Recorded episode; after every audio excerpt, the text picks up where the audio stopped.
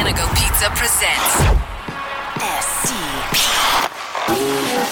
Check this. The Steve Dangle Podcast with your hosts, Steve Dangle and Adam Wilde. So, I was at the ACC today. For what? I was recording the other show that I do. You know What? That other show, the, the show that I'm cheating on you with, How dare you? uh, the Blue Line Podcast with Adam Wilde and Sasky Stewart. It's okay. I'll be to your be- seven day fool. to be found at uh, Leafs Nation Network. Um, but uh, so I, I I I walk in the the door to the office, and the office door is is basically one of the gates.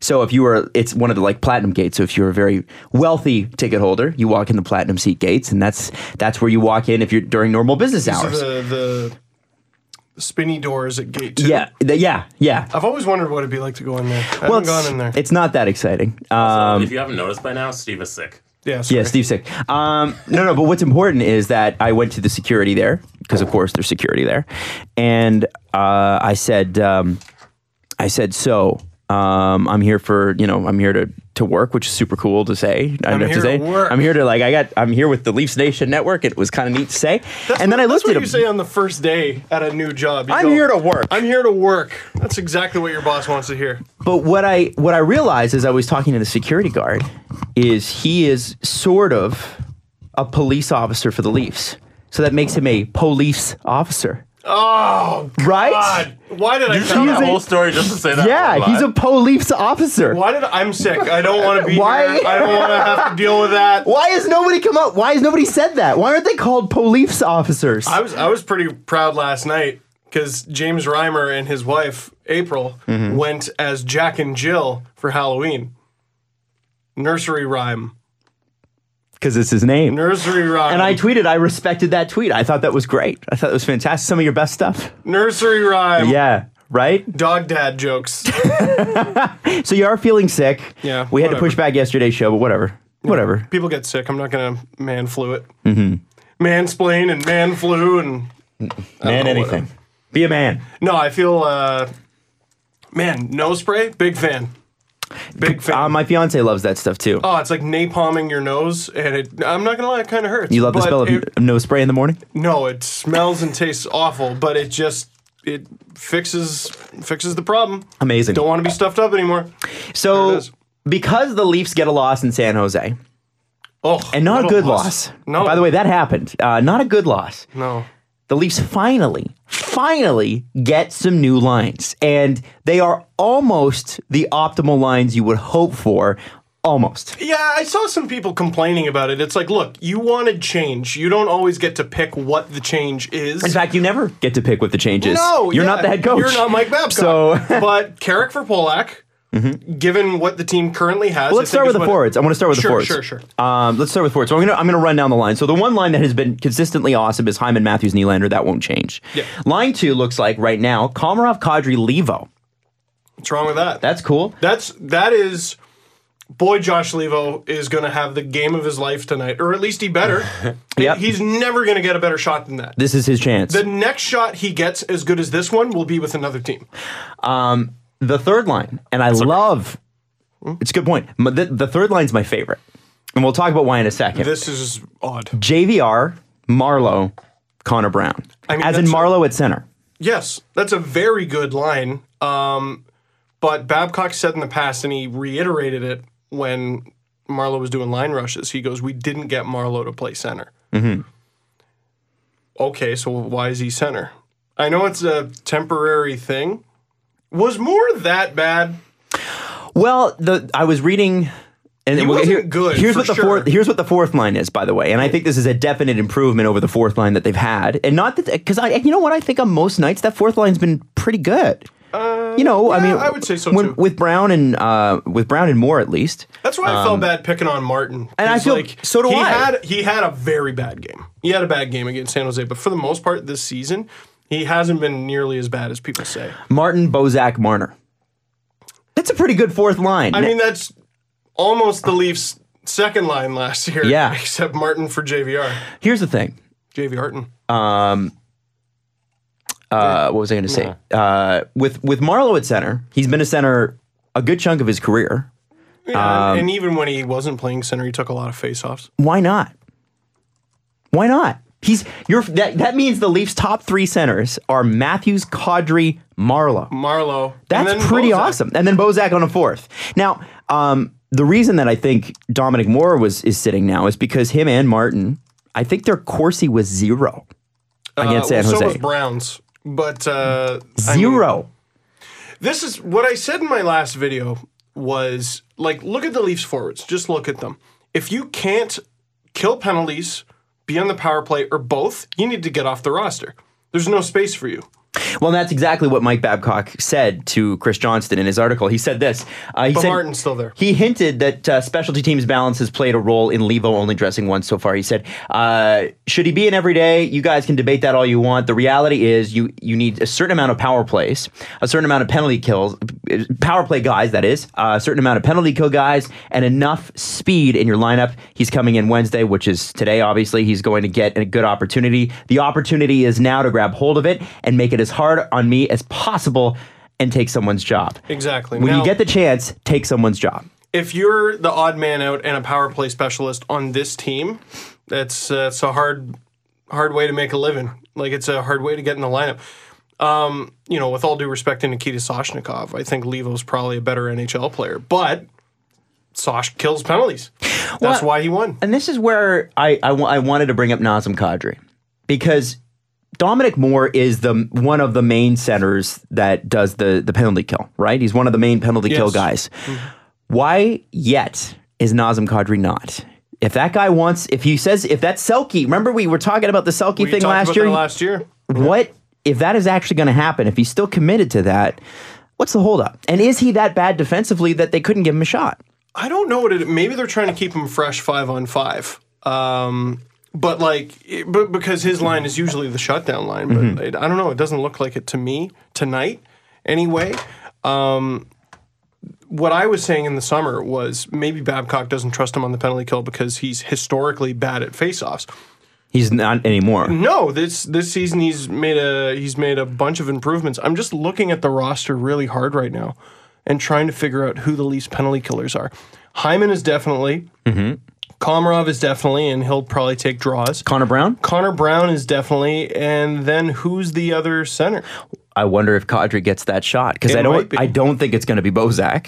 I mean, Um, the best answer would be we won't find out because the Leafs will not take a penalty, just like the Yeah, Sharks. yeah. Um, Right? Right. and I saw some people complaining about that, by the way. The Leafs didn't have the puck against the Sharks. That's why they didn't get a call. Um, there should have been one call against the Sharks, but I don't know. It, it's a difference of one. Right. Exactly. Um, and you know what? It's funny.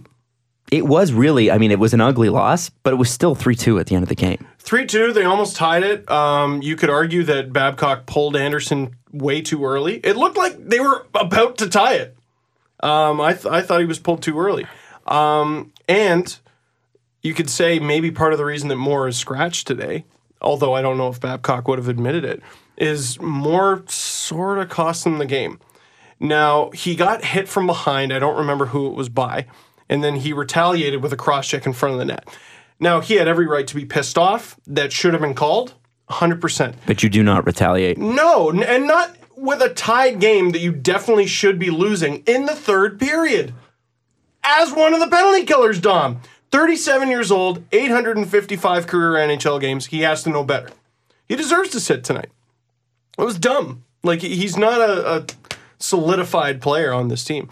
The the other concerning thing with Dominic Moore, and a lot of Leaf fans like really celebrated his signing, including I think all of us. Yeah, it seemed. It's, listen, it was a definite improvement over what we had last year, which was Ben Smith. That doesn't mean it's And no good. offense to Ben Smith. No, but like Berkshire, the second that signing happened, I was talking to him. I'm like, "How about Don Moore? Huh? How about Don Moore? He's an improvement, right?" He goes, "Well, he's an improvement, but according to the numbers, he's still supposedly one of the worst regular centers in the NHL." Wow. That's what Berkshire said. I don't remember what numbers he used for that, and I don't know if he's written about it. Yeah, I mean, and you know, he seemed as though he was sort of like a face-off specialist, sort of penalty kill Oh, guy. Typical Jay McClement, Dave Steckel kind of guy. Eh, he's got three goals.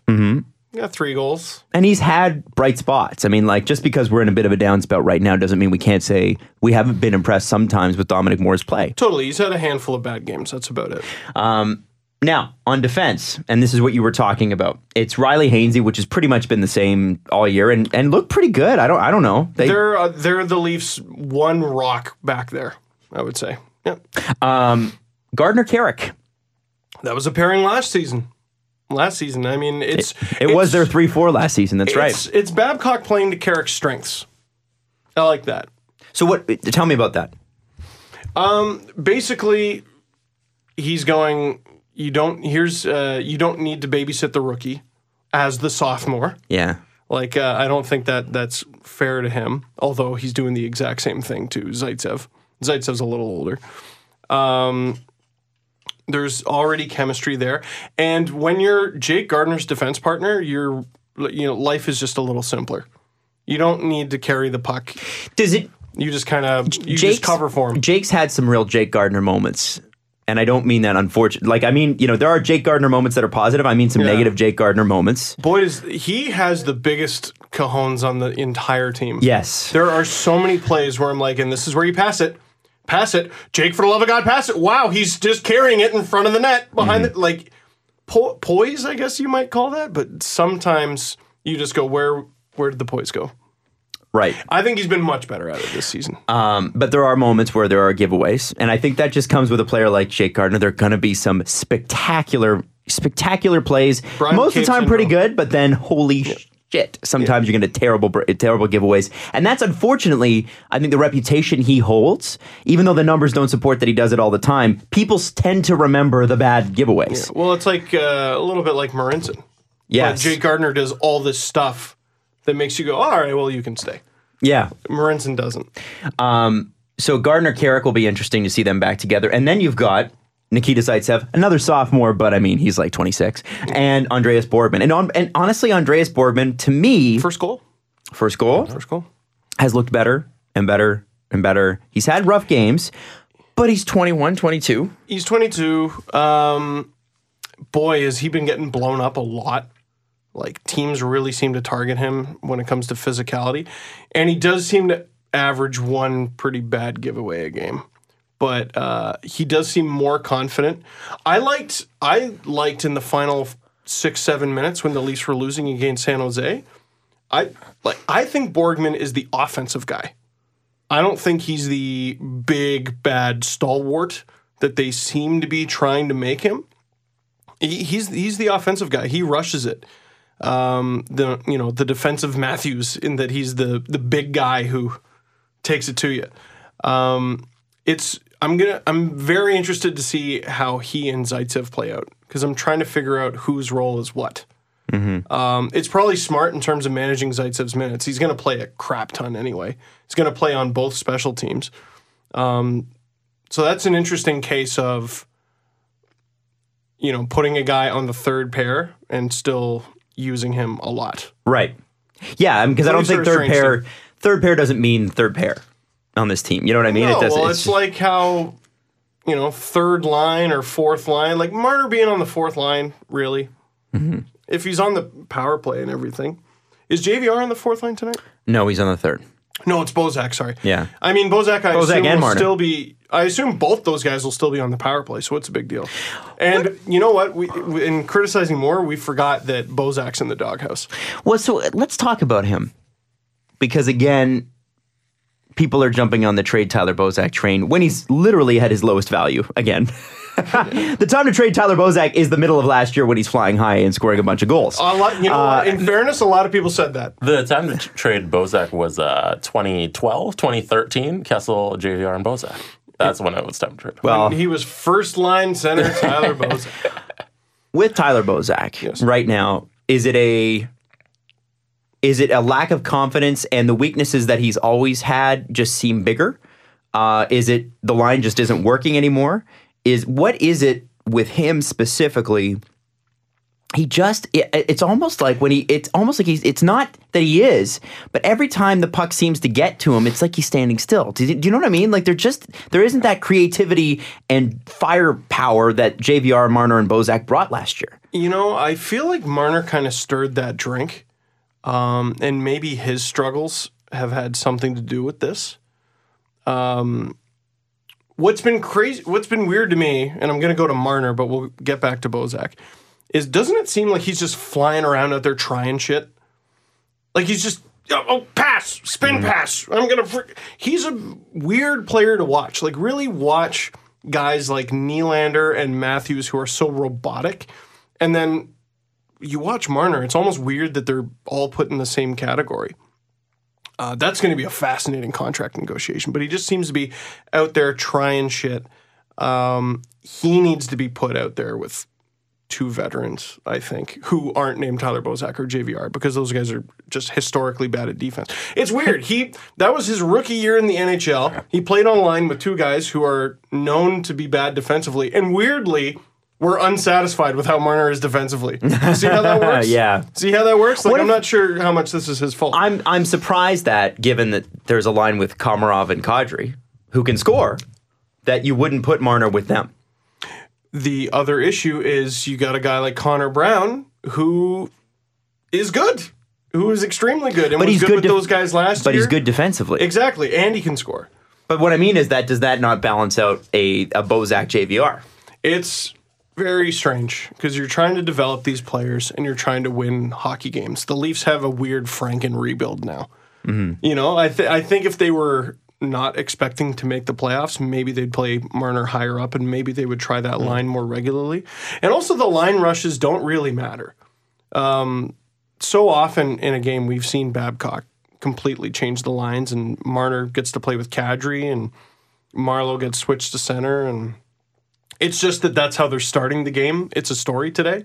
yeah No one really talked about they did it at the end of the Sharks game because they lost. Right. Imagine if they had come back and won with Marlowe at center. I think Mar- Marlowe being at center might be a bigger story today. Well, and I, I was gonna- I was thinking about that, and I thought, okay, fine, they didn't get him to play at center. It doesn't mean they shouldn't. And and here's here's my reasoning for this: the Leafs are very powerful and very deep up the wing. Right, Mm-hmm. we got room. The one thing that they do kind of struggle with depth wise, center. Can I throw this out there? Uh, I was thinking this. Should Bozak be a winger?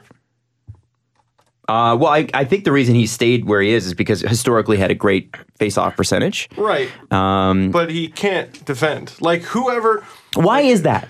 Why is that? Is it effort? I is it don't- skill? Like you can't tell me that he's It might be effort. It might be like when I like how. Sometimes Babcock says things where I'm just like, you don't believe that. Like when he said Hyman's one of the best four checkers in the league, I was like, that's his okay, boy. that's a little bit hyperbole, but that, yeah, like you said, that's his boy. Really likes him. He plays with Austin Matthews and William Nylander. It's one of the best lines in hockey. Okay, I, I understand. A couple weeks ago, or a week ago, or whatever, when the Leafs were six games above 500 or whatever. He said Bozak has elite hockey sense. No, he very doesn't. It's elite in the sense that he's an NHL player, and no NHL players suck. None of them. Every single NHL player, Very good at hockey. including Matt Martin, would destroy the whole dirty lot of you in men's league. No, especially Matt Martin would destroy you. oh my god, yeah, literally destroy you. He'd walk all over you. oh my god, like- Probably could skate skate circles around you. it's fun. I feel like I've told this story before, and it was it was it was a good lesson for a young ignorant reporter. But I got to cover the Marlies when they had Ryan Holweg. Remember Ryan Holweg? I do. He was a fighter. Yeah, he was he was a. Would he come from Dallas or? I don't remember. No, I think you might be thinking of Nathan Parrott I remember him too, but I remember Holwig. Holwig was like Philly from or- the Rangers. Rangers. He was the guy who got two hand slashed in the face by Chris Simon. right. Okay. I remember yeah, him. Yeah, yeah, So he came to the Leafs. He was one of Burke's acquisitions. I think he was a goon. He was He was truculent. oh, he was very truculent. He helped Thomas Caberlet peel his teeth out of the boards. Remember? Yes, yes. a classic middleweight. yes. a guy like Zenon Kanapka. Um, and when he was with the Marlies, he had a two goal game. And I asked him Wow. about. I know. I asked him. I asked him about. Fraser McLaren had a four goal career. Oh my God, are you? Pretty I sure. think you're right. Uh, Is that accurate? I'm pretty sure it is. Yeah, look it up. I, I remember making a joke uh, when Jay Rosehill was on the Leafs that well, you can't punch the puck into the net. and then during a game, he actually had a goal of his called back because he he punched it into the net. That's amazing. But anyway, sorry, Ryan Ry- Holweg. Ryan Holweg. He had a two goal game, and I asked him about it, and I was like, you know, you know what what what happened there? Like, where did this offensive explosion come from? And he's like, well, I s- I, I scored in junior. Like it- it's and it's I, he was very professional about it and like saw how green I was. But it's true. Like every single guy, even the goons, like scored in junior. It's very rare that you have a guy who like just their career They job fought their way up. description- No. Yeah, like John Scott. That's it. Yeah, even even Wade Belak was a prolific scorer in junior, First round pick. top ten pick, I believe. I think he was top ten or top five. He, mm, I want to say 12th overall in 1994, ahead of Patrick Elias.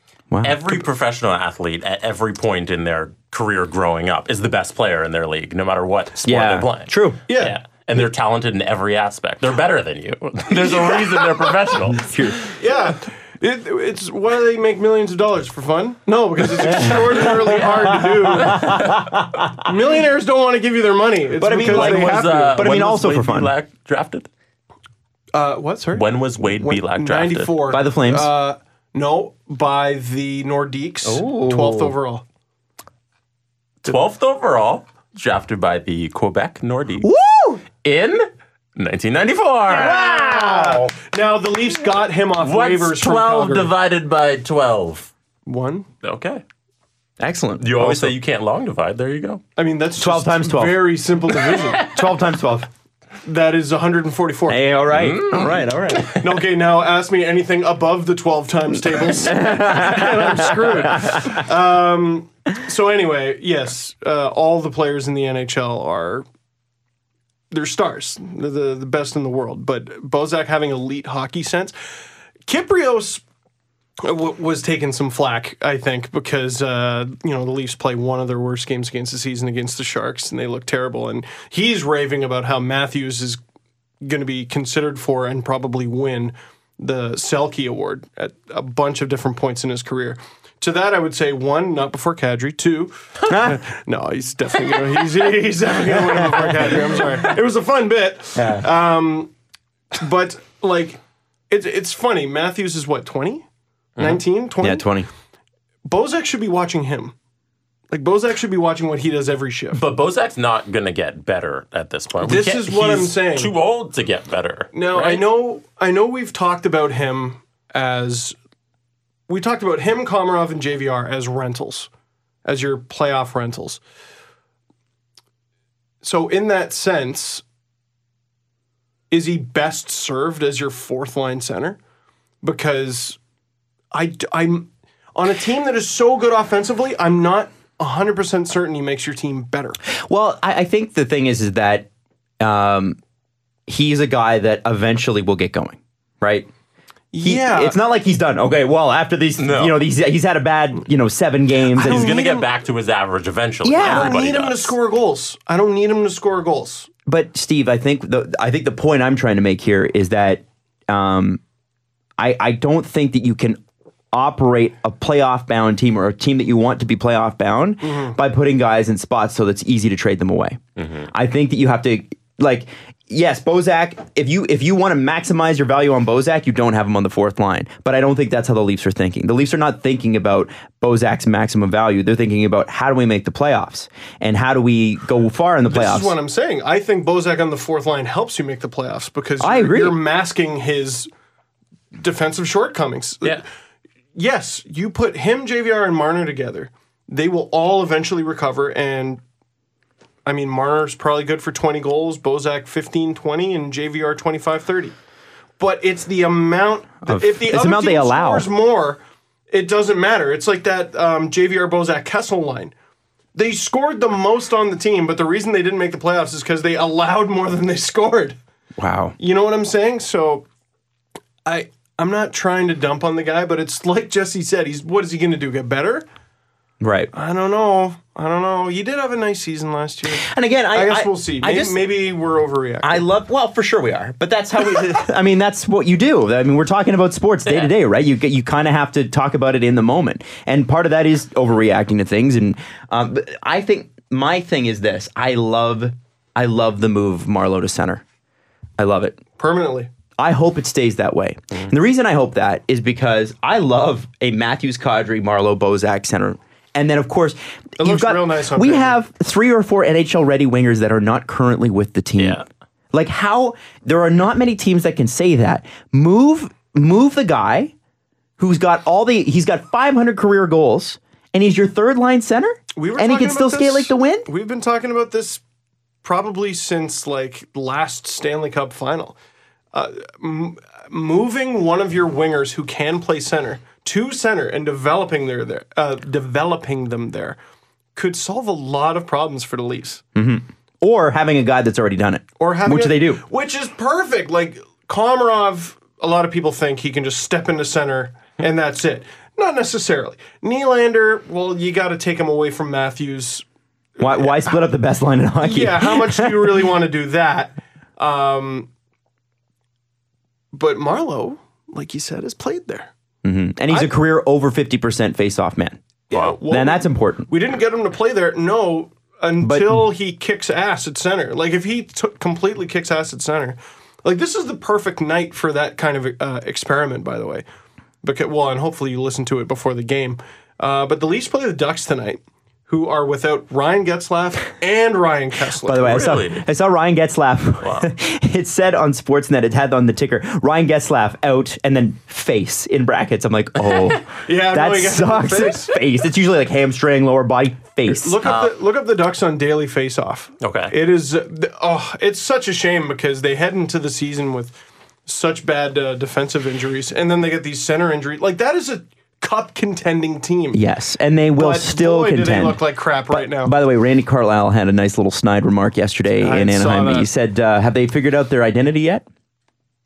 Is that what he said? Yep. yes, yes, he's Randy. Mm-hmm. you know you have to understand Randy's sense of humor, right? He's he's a he's a sarcastic guy, so I, I'm sure he said it in good fun, but he, also seems meant likable. it. Yeah, I totally. think there's a reason why he got like such an easy ride in the city from a lot of people. Like I couldn't stand his coaching style, but it doesn't mean I, do- I wouldn't like him. I think I would enjoy him immensely. I think he seems like a funny guy. No, one thing that really I really respected about Randy Carlisle is remember uh, uh, the ALS Ice Bucket Challenge? Yeah, and he had Kadri do it Mm, oh, I think yeah, I think because Kadri was in the doghouse.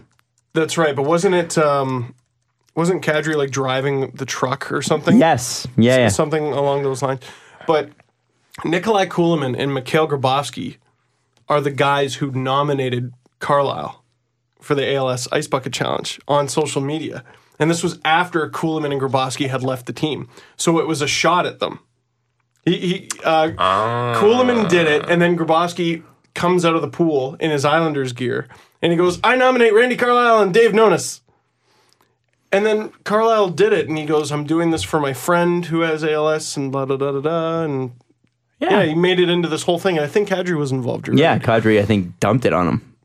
I think you're right. So that that really turned me on him as a guy, coach. Eh. Yeah, Yeah. Uh, do you want Anaheim's line combination? let's hear it. Yeah, Eh, I- I mean, it's still good, but You got the center- Cogliano, Raquel, Silverberg. So Ricard Raquel is their top center right now. Yeah. he scored 30 goals last year, though, uh, He's a didn't he? great player. Uh, Andre Case, Antoine Vermette, and Corey Perry. Case is a new guy, but he's pretty good. And Vermette is their second center. Ooh. Mm-hmm. And then their, their third line center is Derek Grant. Ooh, never heard of him. I feel like he was a waiver claim by the Sabres last year or something like And their that. fourth line center is Kale Kosilla.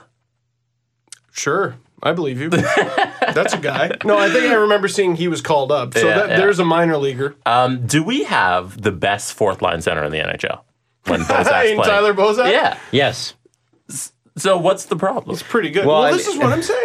No, I, I agree. I'm with you. if he's if he's a buy, Yeah. We don't care what his cap hit is. Like four point two five million dollars is insane to spend on your fourth line center, but he's already on your team. Leave him there. Who and cares? he's he's also not holding us back. You know that was that was the thing that we what was frustrating when he was the number one center is like okay we're ma- we're paying this guy and we're playing him in a position he shouldn't be in, and he's making four point two million or whatever. The Leafs still have a ton of cap room. They're going to be fine uh, with LTIR space, of course, but um, I think I really think that it's it's nice to know because people have been screaming and yelling and banging their heads off the walls about changing up the lines, and I, I, I, I mean, it's to me it's encouraging, and as much as it's not the lines that the internet would put together, and not the lines that I would necessarily Close put to it. together, it's pretty darn close. And it does show that they they do recognize they're not just going to stand pat and do whatever. They're going to adjust as they see fit, but they're going to do it at a slow pace. Which, by the way, you know, I know I know we all on Twitter and, and NHL 18 and that sort of thing all like to make a change instantaneously. But in real life, you have to take things a bit slower. And it's not because of personalities, it's because you have to. Hockey is creativity as much as it's numbers. And cre- creativity takes time.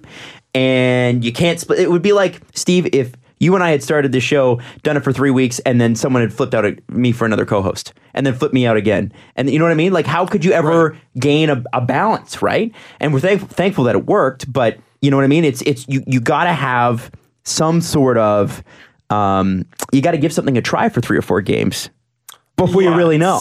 In NHL, you can just keep swapping guys, and sometimes it works. this is this is the most important question to me. So let's say the Leafs lose tonight. Does Babcock just go, Welp, Levo gone? like Yeah. if Levo's a healthy scratch against the Kings, trade him. Yeah. Trade him. What's the point?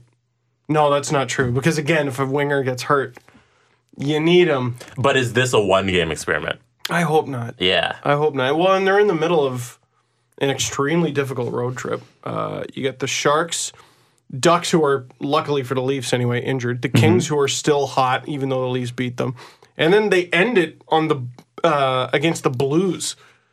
Like uh, that's kind of lost. Who are first in the West right now? Exactly. Well, and people were criticizing us for not talking about them. We're going to. Um, yeah, that's a that's an awful road trip. And then it's it's going to be very interesting to see uh, what the Vegas goaltending situation is like because the Leafs' first home game when they get back is Vegas, I believe. And that's is it Monday or Tuesday? uh, I want to say Monday. and Oscar Yeah, Dansk is now injured too. that's insane. Yeah, Yeah. like That's insane. not Are even you fair. a goalie in the desert? You're hurt.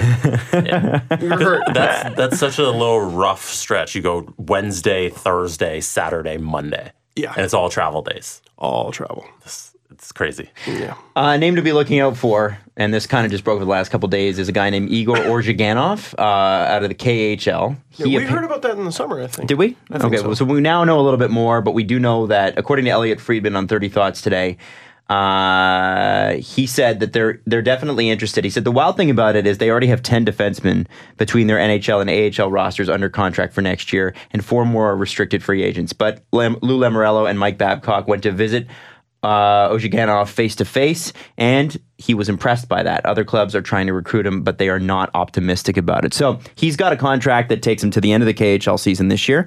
Um, Leafs probably will sign him in the summer, um, and then you know he'll fight for a spot next year. And apparently he's you know if you look at his numbers, it's a bit um, it's a bit. From, uh, they do a really good four one one on him on on uh, Sportsnet. What does he play for? Um, let me look it up. But basi- basically, There is something we need to talk about. He's with got the a he's got a KHL. booming booming shot. Um, and uh, so Rory Boylan did a, a thing. He plays for uh, Rory. Mm-hmm. C- CSKA Moscow. okay. Um, And the thing about the the ice in the KHL is it's international size. Yes. So there are less bombs from the point that make it in. some guys can frickin' wire it though. The KHL has some bombs, Some crazy shots, right? really hard shots. also playing at a point per game in the KHL is literally almost impossible for certain play. Like it is, there are certain players that do it, but it's like you have to Yeah. be the best of the something best. we got to talk about for sure. well, why don't we talk about it? You want to talk about it right now? Yeah, let's talk Okay, about it. Well, it ties into Shipachov, and I don't know when you were. Well, we can bring him up next. I, I, have a, I have a question about Oh, sure. this. So what what's like the rights the Leafs have to him? Like None. what's- None. Uh, it's Zay- Zaitsev all over again. It's it's basically they have a scout over there, and the Toronto Sun actually did an article about this about how they got Nikita Zaitsev, and they've got a scout over there that goes and he sees these guys, and he goes and he talks to them, and he develops relationships o- with them like over the course of years. Zaitsev, I think, was two years in the making. oh yeah. Oh, And, yeah, yeah, yeah. And what really sold Nikita Zaitsev on Toronto was that Mike Babcock and Lou Lamorello flew over and met him. Hmm. And uh, and that's the same thing with uh, Ozhiganov, apparently, is, uh, and I hope I'm saying that right. Um, y- you know, he's, most teams will just send a scout over and go, yeah, like, you know, take him out for dinner and hopefully he signs with us. The Leafs go, no, no, no, we'll come over. And that's how Rosen and Borgman ended up with the Leafs Conrad, organization, too. Yeah. Uh, like Dave going all Nonis the way went back over. to Dave Nonis. Yeah. so, so- there's no guarantee Igor signs with us. Though. no guarantee, but He can everybody. sign with anybody else if he wants. what they're Yes. what Okay. they're telling Elliot Friedman is that all the other recruiting teams are like, we're not optimistic. Seems like he wants to go to Toronto. Which is Okay. exactly Zaitsev.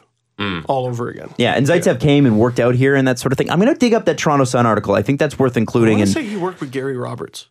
he, he did, yeah, Okay. yeah, yeah, he did. And so, um, I and and I think Chris Johnson. It was Chris Johnson that said earlier this season on on our show is is that he said I think they found a um, I forget how he framed it, but basically a market there to help your defensive you- to help your defense out without having to go through the draft or trades or free agency.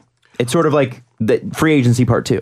It's uh, Brian Burke's free wallet comment. It's like a free wallet. I mean, it's true. It's well, and what's what's funny is even though you got to spend money signing this guy, it's actually cost effective.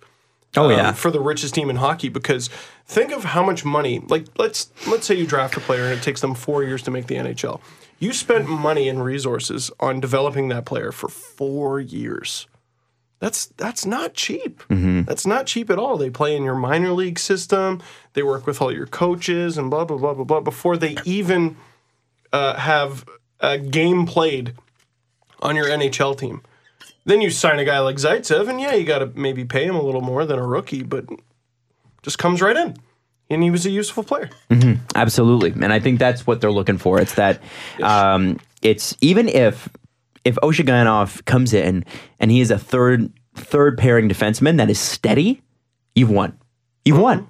It doesn't like it. It really you don't need him to come. in. Like Nikita Zaitsev, I think is not. I think he's the exception, not the rule.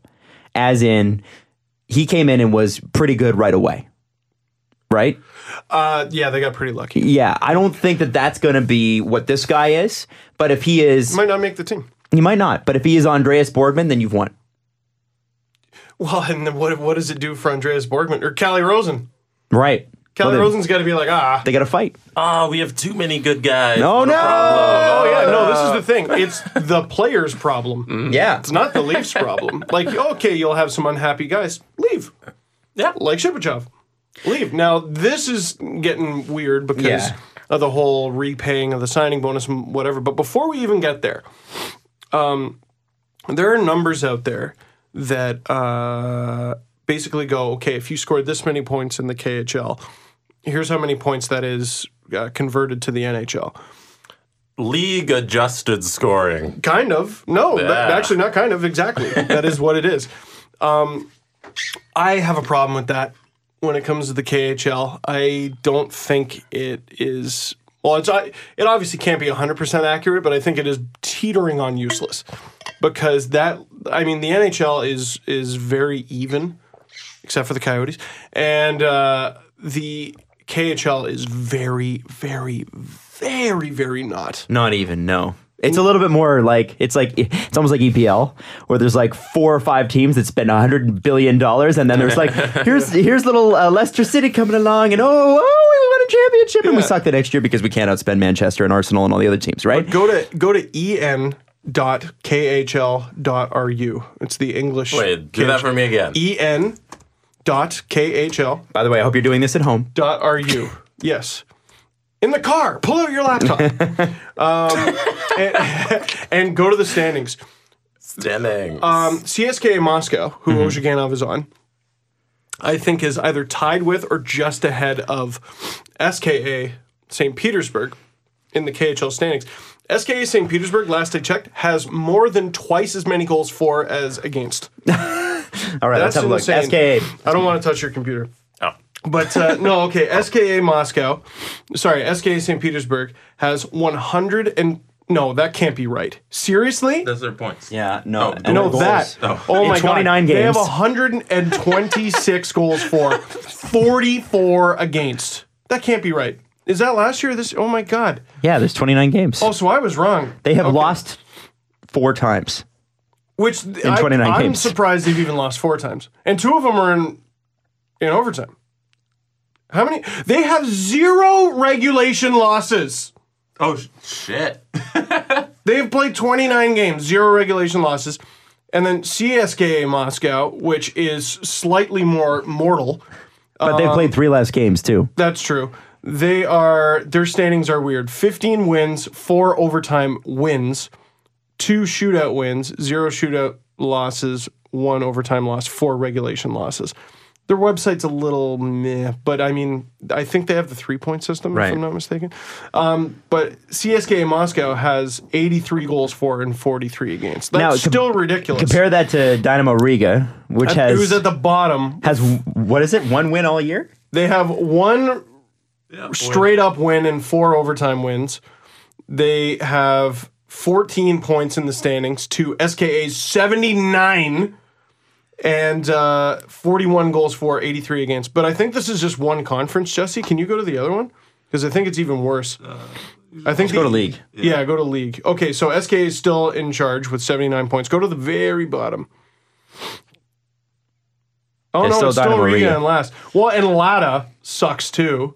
They got 23 points, 50 goals for, if- 71 if, against. If you're looking at this, the goal differential is interesting with Dynamo Riga. 41 goals for the entire season, and 83 against 41 goals for compared to SKA who has Uh-huh. 126. 126. So so That's you insane. so you have so is it a little bit easier to judge with something like say the SHL, uh, Well, and, like and Swedish sorry, Elite? sorry to cut you off there, but uh, Shipachev, I believe, is going back to SK. SKA. Well, he's good enough to play on them. They need him like they need a hole in the head. That's that's crazy. Sorry, what were you saying? Um, well, no, I'm just saying is it y- y- you talk about like adjusted stats for the KHL and how it might be a little bit is the SHL like the Swedish Elite League is that better? I don't know. Let's check. Is the Swiss Elite League don't- better? Well, no, that let's not is check the now. one That's side I boring. don't Let's know. not let's not do we that did again. that, yeah. Uh, but I just I wondered if gotta those if imagine- those stats are a little bit more even because there isn't as much money in Swedish hockey as there is in Russian. Yeah, but they have relegation and a much smaller league. Right. So I Uh, got Is there like eight teams in the top? it's like a dozen, 15, something like that. Um, but yeah, they have relegation. I think if you're one of the bottom three teams, kind of like soccer, you get knocked down to the Allsvenska or whatever it is. Um, so it's a little more even. But the KHL has a team owned by a gas company Mm-hmm. and Dynamo Riga. So, here, So so SKA has Datsuk and Kovalchuk. Yeah, they have Datu, Kovalchuk. Um, yeah, keep thinking it. Uh, why, why don't we just look it up? Dahlman, Kevin Dahlman, I want to say, who is a North American who's been playing there like his entire life and playing is- really well. He's basically TJ Brennan. Like he, but you can get away with it over there. Right. I'm surprised TJ Brennan hasn't given Europe a bigger shot. So Vadim Shipichov, according to Elliot Friedman, has told Vegas he wants his contract terminated so he can go back to Russia, and things will probably head in that direction. A couple of things have to be cleared up. If he does go back, he's got to p- repay all but eighty-six thousand of the two million dollar signing bonus he got. Woo! It's expected he will do that, uh, which has people assuming he already has a KHL job lined up. It will be interesting to see if the Golden Knights ask for a guarantee that he does not sign with any other NHL club under his current after his current contract is terminated. Uh, freed of the two year, $9 million obligation, wouldn't it be a stunner if someone else tried to get him at a lower number? Wouldn't Uh, what- it be? Now, I looked at that and thought, yeah, there's a lot of teams that need center depth. Even if you start him, you warm him up at, at your third line center, he moves up. Like, what, what, what could possibly go wrong? But you know who needs center depth? Vegas. Yeah. don't Do get they? it. Yeah. I mean, they keep winning, and they almost. I mean, they almost had the Rangers last night. They were up, what, I think, three one at Oh one my point. God, Vigneault's so getting fired. I don't think it's Vigneault's. fa- We'll get No, to the it's Rangers. definitely not his fault. It's not He's his fault. so getting fired. Well, It's some, Sorry, I distracted from the Yeah. Um, original conversation. I, I don't know. If, Don't need to first give off, me much of an excuse. I if I'm Shipichov and I'm Shipichov's agent, there's no no effing way I give Vegas two million dollars back and then sign a guarantee that I can't sign with another NHL cl- club. I just don't give them both. It's one or it's Hmm. the other. And the other thing is, um, you know, he's it, it- people are saying he might be too late. So here, here's what Elliot had to say. He said, What went wrong? W- More than one executive said Shipachov came over too late, age 30, and he missed his window. Other Russian players indicated he's not a workout fiend, and that might have had him behind when he arrived for camp. A younger player or one without significant KHL options may have gone to the AHL for a while to get up to speed. That's not what he wants, so it will take a few days to negotiate the exit. I don't know how many times do I have to tell people that the KHL is a crazy place? It's not the same. It's not. It's just a, a different place. And he's not a workout fiend. Yeah, I believe it. That's that's the league you go to. That's the league you go to when you're when Insanely you have talented. insane talent, and don't want to do anything. That's funny. I mean, it's not always the case, but it is often the case. Just saying. Just saying. Radulov for a couple of years. Filatov was a great example. And there was a recent article about him where Isn't that where Zherdav landed up uh, and ended up too? Oh, and there's there's a fantastic example of all the talent in the world, and it sounded like he was a combination of lazy and nuts. Um, well, I, I think he got arrested a couple times, maybe had a couple dewies. I don't remember. Um, but uh, I don't remember where I was going with that. We're talking about players that aren't necessarily workout fiends. Oh yeah. Oh, Filatov. Sorry, there was an article written about him recently where he's like I think he was just in the KHL All Star game or something like that, or he was last year, and he's like he's an adult now. He's he's not the kid that was drafted in I want to say 2008. Remember there was a big. Uh, when the Leafs traded up to get Luke Shen, there was this huge debate. Oh, they could have had Filatov. Yeah, well, Nikita Gusev, who Vegas has rights to of the KHL. they do. Yeah. Um, I believe they got that from Tampa. Oh, that must have been in a trade. Probably now, you got to think, wouldn't come over, knowing what he knows. Um, not necessarily. I mean, I I'm confused as to why Vegas made the decision they did, frankly.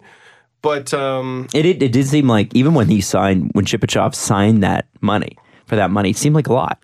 I okay, here's what Vegas deserves to be criticized for. One minute he was worth four million. What was it? Four and a half. Four and a million? half. Four and a half million dollars. He was worth nine million dollars. He was worth it was two years. a $2 million signing bonus at that. Yes. So one day he was worth that, and one training camp and three NHL games later, he's not. He played 32 total minutes in the NHL. Okay, someone should get canned for that. Not McPhee, unless it was his decision. But whoever pitched that the hardest should maybe get fired for that. That's ridiculous. How could he possibly, after 32 minutes, like you said, not be worth four and a half million dollars or even three? That's crazy. Oh, he's way past his prime. He's this, he's that. Well, then why did he get the money? Mm-hmm. That's nuts. Yeah. Imagine absolutely. if you made a blunder that big. If you told Kiss, "Oh, you got to sign this guy. You got to give him all this kind of money. He's really good." and then you bring him in, doesn't even know how to operate the board. He's not necessarily a Never pre- heard of Taylor Swift? not necessarily a prep fiend. Like he doesn't like to go into a show with any sort of plan. you just kind of by the watch way- sports. Some DJs, by the way, are are good enough to do that. I'm not one of them. Um, but they never. KHLers? But it's interesting. They KHL never All-Star? seem to last. They're good enough for a while, but eventually it's like working out. It comes back and it bites you. This is what I'm saying. This is what I'm saying. I, I don't understand that, but um, I mean, if he was good enough, I think they would have kept him. Right. and it seems like he's clearly not. Um, if Gusev's good enough, I'm sure Vegas would love to have him. I'm sure he is. The Leafs got the rights to Tamu Hartikainen from the Oilers in some nothing trade. Hartikainen would have been a Leaf if he was good enough. He wasn't. So, I mean, that's it. It's that simple. Yeah. It's not deterring Ozhiganov from the Leafs. Uh, Peter Shirelli Oh my God. is looking for Best. The most entertaining thing in the league right now, I think. here's the here's the here's the headline. Yes. Peter Shirelli looking for offensive wingers internally and externally. Have you, you know, it's too bad the Oilers never had offensive wingers. Say, you know, like Taylor a Hall. or Jordan Everly. No. now it's funny. What's what's a more justifiable trade? Taylor Hall for Adam Larson or Jordan Eberle for Ryan Strom? Like what's the I gotta tell you, I bigger- didn't like either, but Of Jordan course. Eberle is. I mean, it gave him some cap relief because they had Leon Dreisidel coming in with the big money, um, and it seemed like they weren't going to re-sign him anyway. So Strom kind of gives him an asset that potentially could rebound, but hasn't yet. He's not fast. But it made their team that made the second round, almost the third round, worse. It did. So with Hall for Larson, you at least have Adam Larson. Like Yeah, you that's at true. least have a good player at a position of weakness. At very least, I mean Taylor Hall, I would still say is better, but Mm-hmm. at very least you get a player at a position of weakness. Um, losing Eberle for Strom, Mm, I don't know if there's much justification there.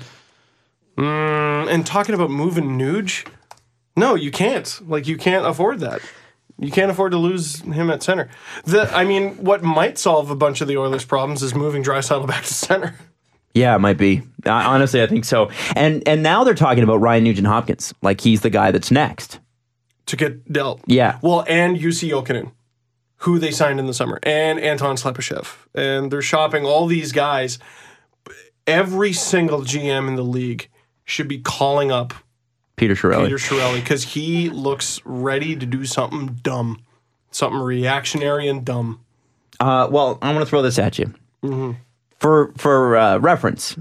Oilers were supposed to be one of the top teams in the conference, right? Right out of the gate. That's what people league? people said they were going to be a Stanley Cup contender. Yeah, and they are without Andre Sakara, Fair enough. but being without Andre Sakara should not sink your whole year.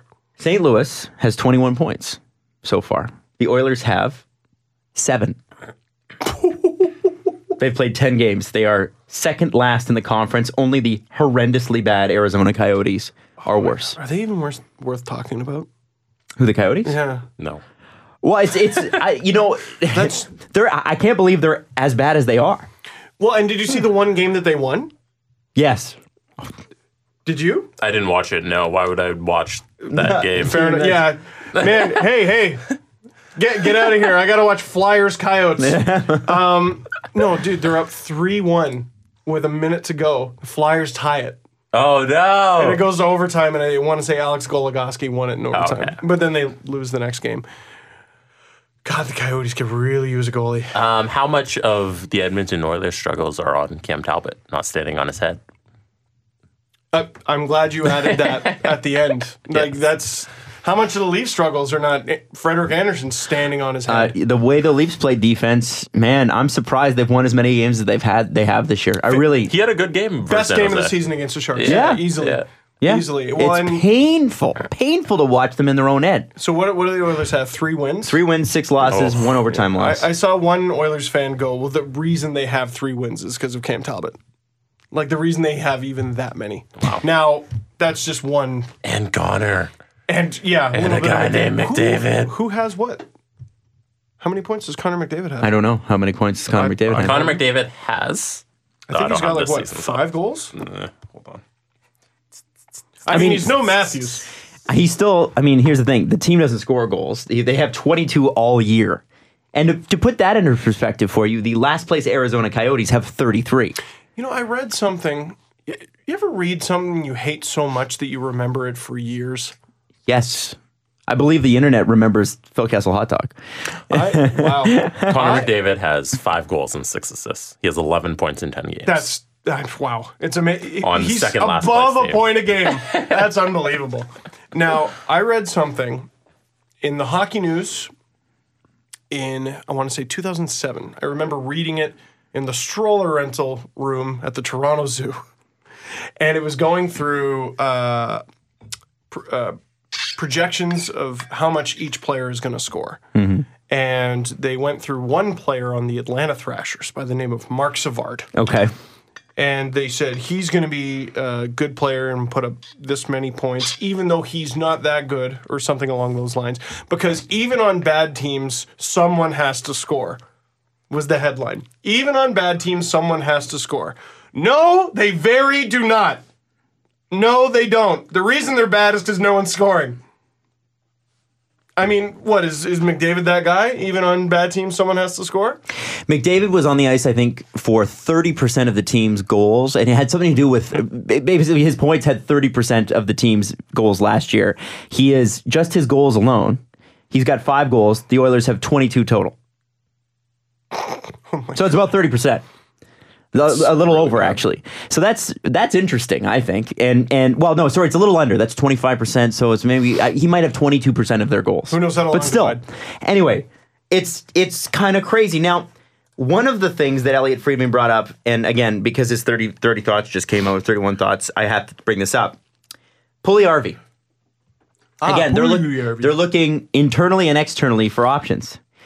He might be, according to Elliot Friedman, Shirelli's most enticing trade chip. That's a big, big decision, and unless the Oilers are absolutely convinced it won't work for for Puljujarvi in Edmonton, you got to think the player that gets uh, um, the player might get it. Sorry, you've got to think the player gets another NHL shot. Excuse me, shot first. Boy, Can you imagine So, Puljujarvi? here's now people talk about everyone's getting traded by the Leafs and Leaf fans, Leaf fans. bleh. Okay, let's take stock of everything we just talked about with the Oilers. Nuge might get traded. Mm-hmm. Slepyshev might get traded. Jokinen might get traded. Puljujarvi might get traded. And that's Elliot Friedman saying maybe. It's not. He's not saying it is. It's just he's saying maybe. I would love to know because he speculates, but when he's when he's just guessing, he is really careful about going, guys. I'm totally just guessing. What was his exact wording there? One other big thing about Puljujarvi, he might also be Shirelli's most enticing trade chip. Because earlier in the paragraph, he talks about how you know he might get a shot because the Oilers aren't scoring, and you know he's in the AHL and doing well, and that sort of thing. But just based on the wording, that con that that comment is guaranteed based off a conversation he had with at least one person. Has to be. He probably talked Why to would he another. say that? probably talked to another gen- NHL general manager and said, "Okay, if you had to give up an asset to the Oilers, who Ah. would you want?" You nailed it. And I think everybody's you going to nailed want it. him. Mm-hmm. I think you nailed it. I think you got it. That's exactly what happened. And to me, So, which shows you the the sh- deep shit Shirelli's in, because if he wants to make his team better this year, it's going to cost him a third overall pick. Man. I don't think it's going to happen, or Yeah. fourth overall. if I'm Colorado,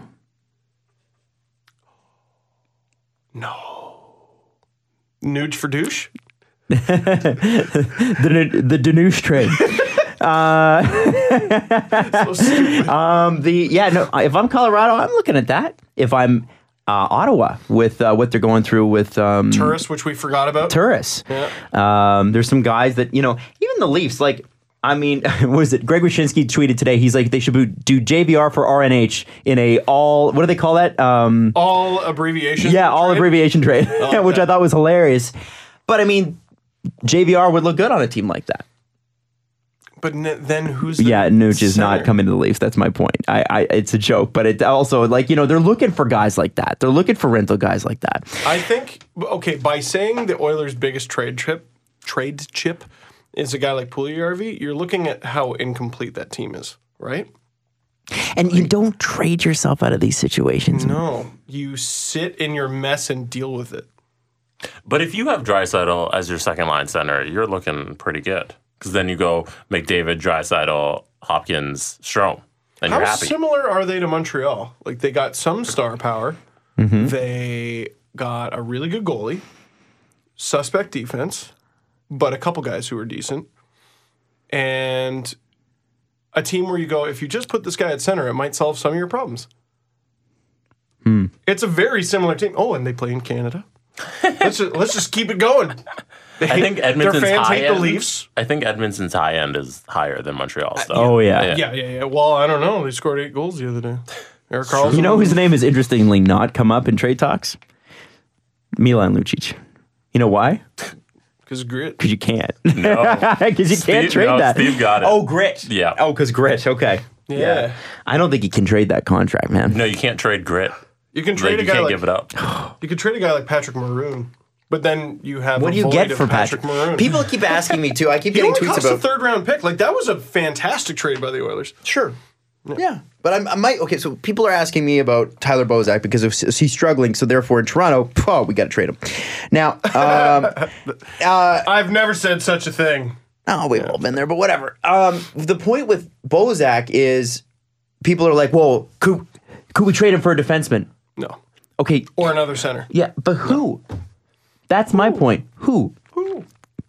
Who's he going to be? Well, I, and I saw the suggestion maybe Bozak for Shipachov. Again, because of the KHL numbers, he's literally magic beans. Like Yeah, you no. don't know No. what he is. There, Bozak for Shipachoff. I, I don't know. He might have NHL talent, but to say for sure he's better or worse than Bozak, how the hell do you know? No, and why would you, trade a known commodity for a guy that's on the outs with his team? I'm sorry, that's a risk you just don't need Unless to take. you're really confident in your scouting abilities, Yeah, I don't know. I, I- you really go That's over just- that, those 32 minutes. there's very few wins there. And you got to look at your wins when you're trading. Like here's here's Bozak. Okay, so is he underperforming right now? Sure, but can he perform like he did last year? Yes, he absolutely can, and we've seen that season after season after season. He's good for 50 points. This line needs The one- one. or th- and it's funny that I still refer to it as this line. I think they're going to be together again. JVR, Bozak, Marner. They need a big game. They need one big game. And just kind of get get that swagger. They'll back, you get know? um, rolling. Yeah, To your McDavid point, it reminded me of something I saw on Twitter from third period suits. Matthews Nylander have been on the ice for 44% of Toronto's five on five goals for. wow. To contrast, they've been on the ice for 10% of Toronto's five on five goals against. Wow. They are really good. So they're talking. We're talking about. I mean, it's it's again. It's the it's how many uh, it's how many goals you score. It's great, but how many goals are scored against when you're on the ice, The best right? offense is a good defense, and the best defense is a good offense. So the message is clear in New York. The Rangers are ready to restock. They got a bunch of uh, free agents coming up here, including Rick Nash. They traded Derek Stepan and Antti Ranta, um, and I guess are excited about a couple things going on. Um, now there's there's talk about Alan Vigneault, and. That's definitely a great example of a coach getting fired because it seems like the what it just seems like what you do when your team starts I, bad. Wanna, I want to talk like about that's that. definitely one of the best coaches in the league. Because yeah, because here's the thing. I think we all knew the Rangers were going to fall off at some point, and it doesn't mean they won't come back. I no, But I- no, Oh, come on, we did for I mean, sure. they got. All- I knew Lundqvist was going to fall off. all but the- all that needs team? to happen is for him to fall off, and the team's not good anymore. I guess you're right, but like they got Brendan Smith at the trade deadline last year. They re-signed him, and they signed Kevin Shattenkirk in the summer. Mm-hmm. They shouldn't be this bad. Almost losing to Vegas's fourth string goalie bad. They got ten points this year. They're four, seven, and two. Um, Hey, Again, it's game thirteen for them. sorry, you want to talk about the Rangers? Well, what did you want to go to? Okay, Vegas could really use Calvin Pickard back. How do you think that conversation would go? It's a good Hey, we really want our goalie back. Okay, well, we, I think they would trade for literally any other goalie. We'll take Brendan Leipzig. yeah, Uh, yeah. Wouldn't that be wow? Yeah. Although I wouldn't do that because he then he has to clear waivers and then he's sitting on the, like, yeah, you know what I mean? Like, or you know, I, for them, I would be like, okay, let's let's talk about Nate Schmidt. Well, yeah, that's what Justin Bourne said. Like, could you offer Sparks or Pickard and get Nate Schmidt in return? I just don't think. I don't think they. goalies aren't considered valuable enough for that. Like, it would have to be goalie plus. Yeah, I'm fine with goalie plus. Get Nate Schmidt. Yeah, the Leafs got Pickard for a sixth and Tobias Lindberg. They're not getting Nate Schmidt. Come on now. Although, I don't know. Hey, I like to dream too. You guys don't like to dream? I like to dream. You never stare at the clouds? Um, I'm, wa- uh, so yeah, the Rangers. I feel like why why would you trade or why would you fire Ella and Vigneault when you knew at some point this was going to end? but again, it's just, That's not. isn't this just what happens? Yeah, eventually your team starts sucking, you fire your coach, and then you reset. Unless you're the Montreal Canadiens being stubborn like for like five years or something like that with Michelle Tarrant. I guess my question is why does it have to be that way when this is very clearly not an Alan Vigneault problem? Hockey is a very stubborn sport, and it's just kind of what happens when you start poorly. Look at the Kings. Yep. Yeah, but they you're, you're right. You know what? And the Kings did need a shake up. You're right. I shake just it up, just shake the it up. Rangers score. The Rangers had over 100 points last year. We're 13 games into the season and now his job's on the line? When the Ducks fired Carlisle, they didn't want to do it, but it's just what you do. Yeah. And now he's back. you know why he's back? Because when they fired him, it's just what you do. See, that's silly to me. If you have a great I agree. asset like a great coach, that that you know it isn't the coach's thing. It's lack of talent. It's talent getting older. It's people leaving in free agency, and you got to restock. Keep the coach. Yeah, I don't think either of us disagree with it's silly, but it's just the way hockey works. I think most GMs would tell you it's silly, but Yeah. they're compelled to do it. It's it's the turkey dump with coaches. It's when silly. it's when your coach gets dumped like in the heart of winter Mm. that you can tell something crazy's going on. Like Montreal last year, and they won the division somehow, and uh, the Leafs with Carlisle. Like if you get fired in like late December, January, February, something like that. That's If you get left Kinda crazy. out on the side of the road and you gotta wait for your Uber while press asks you questions, then there's something wrong. that Yeah, was a turkey dump, right. wasn't it? Yeah. it was that a was turkey Mm-hmm. dome. that was uh like right around American Thanksgiving. Okay, Boy, and doesn't he? He's got to be a front runner for the Jack Adams. Oh, this year? Yeah, Well, 13 games. I know. but man, No, if they, right make, now, if they though. make the playoffs, Oh, yeah, yeah. how does he not win? If he make if they make Yeah. the playoffs, how does he not win? yeah, Ma- Matthews should Gerard be Gallant, in that the Selkie conversation. He I Oh. should don't be in the Hart Trophy conversation. know. exactly. Why not both? Because it's November first. Yeah, exactly. And we're not. Oh, remember last year, the Leafs had two wins in October. So let's just not get too ahead of ourselves, right? So, they I- made the playoffs. I uh, it's funny. I hate hockey pools, Mm-hmm. but I've actually been sort of paying attention a little bit because I helped out Mrs. Dangle with hers. Steven Stamkos has over twenty points. Oh, it's insane. Stop. Him Stop and it Kucherov right together now. are just just lethal. Yeah, lethal. I- We've we've talked about Matthews, Nylander, and Hyman being the best line of the league. Mm, No. one of Oh. One of.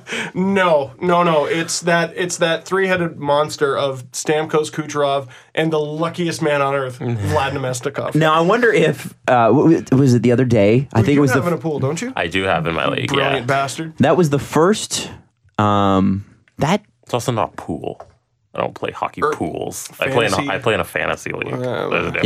Er, yeah. Yeah, I'm, not, I'm not a I'm not a teacher at some elementary school. I think it was the other day that it was the first. she got Vasilevsky off waivers. I saw oh, solid pick. He's not real. He's got like eleven Come wins on. or, or something. He's got like it's ridiculous. It's hilarious. She got the first goalie pick, and you're only allowed to have one. We, I told her to pick Cam Talbot because I didn't think they'd be this bad. And I'm like, okay, even if Talbot gets back on his feet, he's not going to beat Vasilevsky. So No. drop him. You're only allowed to have one goalie. yeah, it's not. Okay, a, it's not a smart pool, and apparently not full of smart people because Vasilevsky was on waivers not because someone dropped him, but because he was never drafted.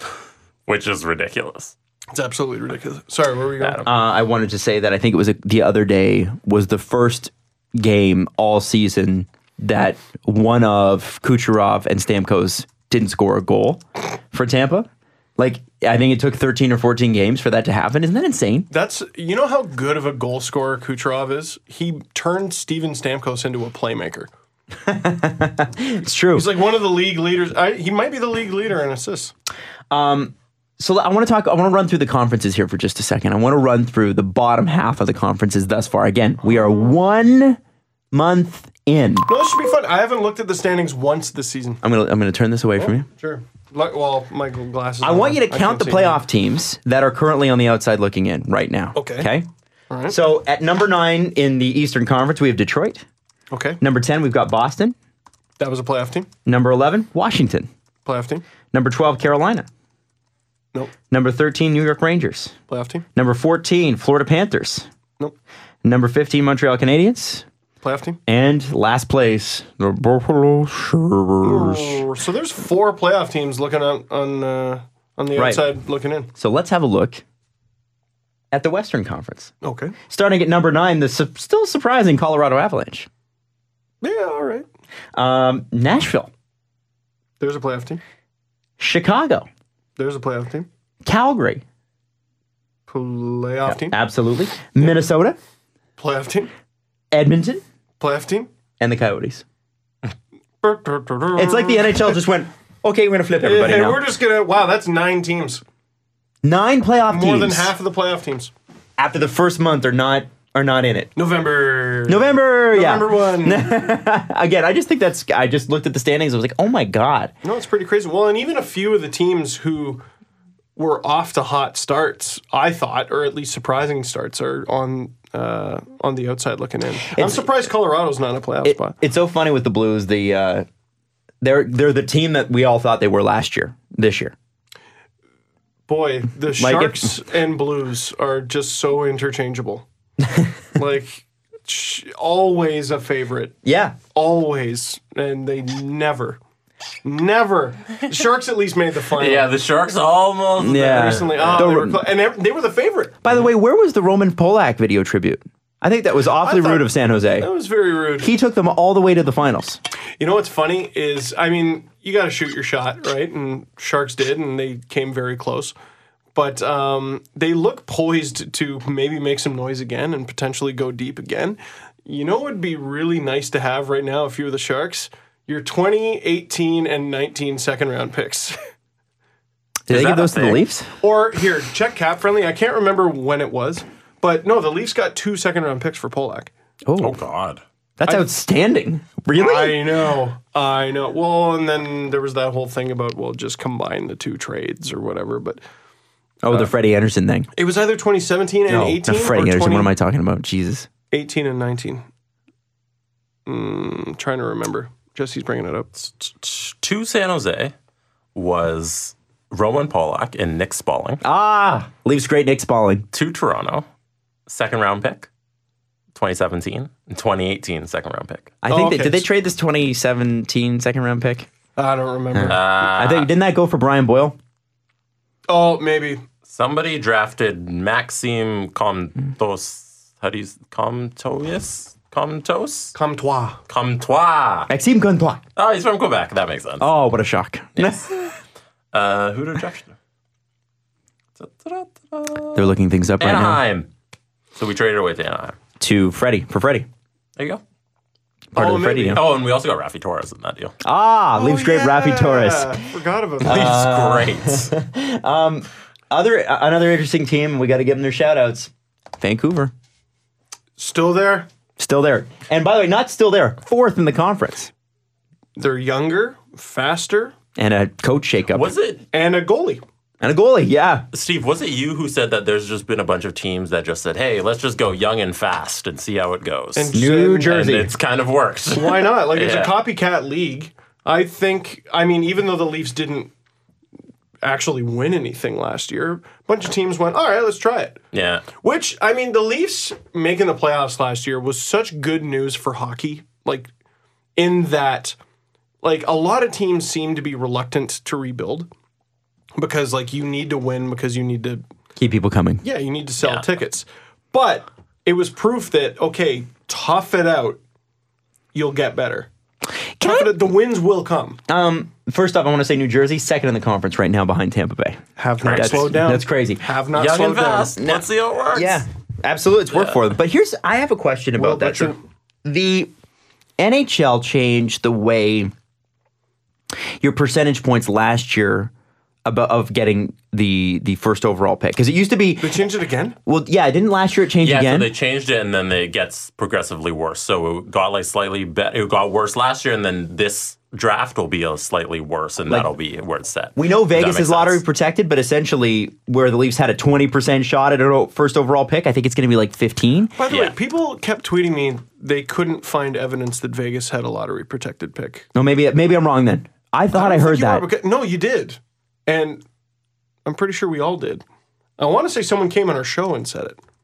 I want to say CJ. We'll look that up. Yeah, we will. Okay, so forget I said that because we don't know for sure.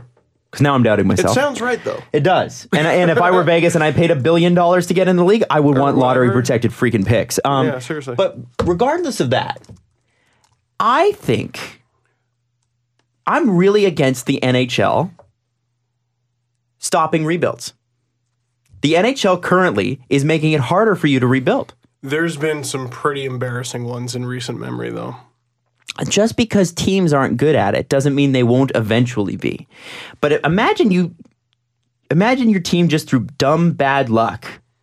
You know, like dumb bad luck or dumb good luck, the Oilers got a billion first round picks. Now they didn't, weren't able to turn those into anything because they couldn't draft anything past the first round. But why are we making it hard on a bad team to get good again? And my argument is the longer a bad team is bad, the less fan support you're going to have. So you want them to be at the bottom of the league the least amount of time possible. Why are we making it harder? Who is responsible for lockouts? Is it players? I would say no. Is it owners? Well, lock walkouts are players like when they strike. Yeah. But a, an owner, it- lo- that's the thing is it, it's either a strike because sometimes there's there's a difference, right? There's a strike and then there's the lockout. Lockout's owners. Right. So I'm okay. Well, I'm uh, play stoppages. Okay. Or work stoppages, whatever. Because I am going somewhere with this. A big reason why the NHL makes all these rule changes and there's lockouts is because GMs are crazy. Now, sometimes it's the owner using the GM and going, "We need to win games," rah." and you know, so the GM's decisions aren't necessarily theirs but uh, a lot of it is the GMs. Um, they're changing the draft rules because GMs got crazy when it came to the rebuild. They, uh, Who got crazy? Buffalo, Toronto. I'm going to go with Buffalo. Even Toronto,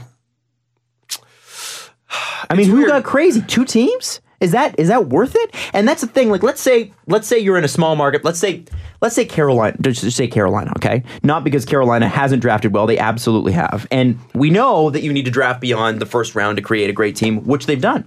I think um, they haven't proven it fully yet, but I Hmm. yet. still think they're going to be a very strong, strong their team. game against the Leafs, wow. I it's this season I've looked at teams and gone, wow, they're good. Carolina was the only team I saw where I was like, I want no part of them in a playoff series. Right, right. So my my question is why are we penalizing teams for having building a strategy to rebuild? We've we've like they finally figured out a strategy to go, here's how we can get better faster. We're gonna have to we're gonna have to take one in the dunk tank for a year or two. And then all of a sudden, you know, we'll, we'll we'll get some new exciting young players. We'll be able to sell tickets based on hope. And even if we don't make the playoffs, we still have Jack Eichel. a lot of guys, a lot of teams can't sell tickets based on hope. I would think, like, uh, okay, you think the 14, 15 Sabres sold tickets Well, no, based on hope? Like, I want to, I want to know. But I mean, but the wanna 16 know- 17 Sabres did. That's my One point. thing, But are one there thing I numbers? always hear about Vancouver as a as a city and as a market is when their team's not winning, they don't go.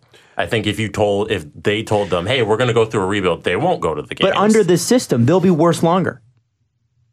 I, we're all in agreement that tanking and rebuilding is the right move, but What What's wrong with But you being have a business bottom savvy about line, that? And but, but there's a bottom line, and I bet they ticket won't- sales tank with the team. okay, for one year. But what if they're bad for five? you can't you can't even risk it for the year. You got to try and make the perception that okay, we're trying to win all the time. We're trying to go for it. We're trying to win, and that's how you'll sell tickets. Oh, see, I don't. I I totally. I, I know what you're saying. no, I, I'm di- not- I disagree with what I'm saying, yeah, but that's the that's the mind thought. of the the owner of the team. If you You're running a business. if Yeah. you have poor five poor years, it does wor- it does so much damage to your reputation. And we've seen it here. Mm-hmm. It was it it borderline for the first time in my life on apathy here, which is the worst thing you can have. Oh, there how were can you tons of empty seats in Toronto. How can Tons. you- They were all spoken for, but there were tons of empty seats. I just don't understand when you have the one tool, you got one example of a team actually turning it around really quickly, and I think that team's the Leafs. They turn it around quicker than a lot of people thought that uh, than anybody re- really could have thought. I wonder how much the Oilers play into that. They can't. They can't. The Oilers were already bad. They didn't try to be bad. They were actually trying to be good. They thought they had the talent to be good, but they were terrible. I just think like, and that's why they got Connor McDavid. They got him because they were legitimately bad.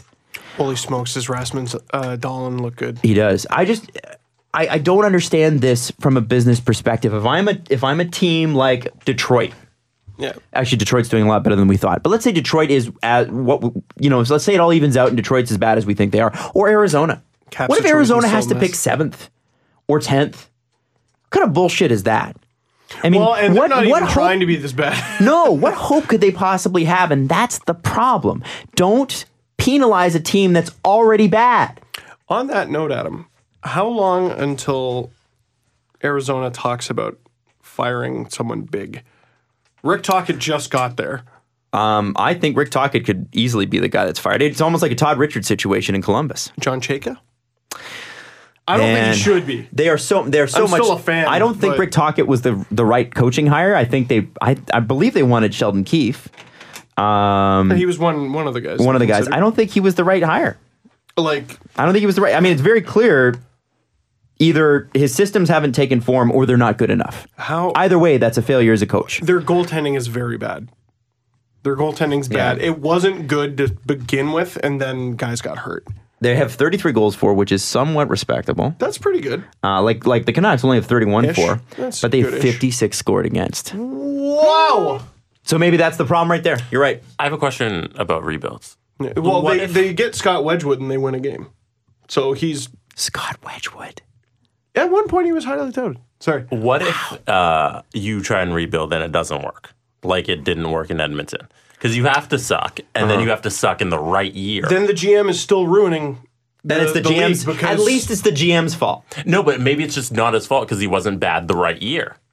Like, No, that's bullshit. Like you should. There's good players in every draft, right? You're not going to get McDavid or Matthews every single draft, but tanking is always the good idea. And if your scouts are good, you'll always find players. So if you didn't find players in a particular draft, you know, like teams hiding behind, well, 2012 was a weak draft, and we got Yakupov, and we got Galch, and no, it's your fault. Galt scored 30 goals. So- you can you're, you're mismanaging Galt. so Edmonton should have been better before McDavid got there. Yes. Yeah. Well, they had Yeah. Four first overall Oh picks. my God. Edmonton's biggest problem is they couldn't draft outside of the first round. Who did they draft in the second round that ever made the team? Go to HockeyDB and look at their draft record from 2008 onward and how many players played any amount of real NHL games, like 200 This'll be NHL fun. game plus. Yeah. But but what's going to be funny is count how many of the guys um,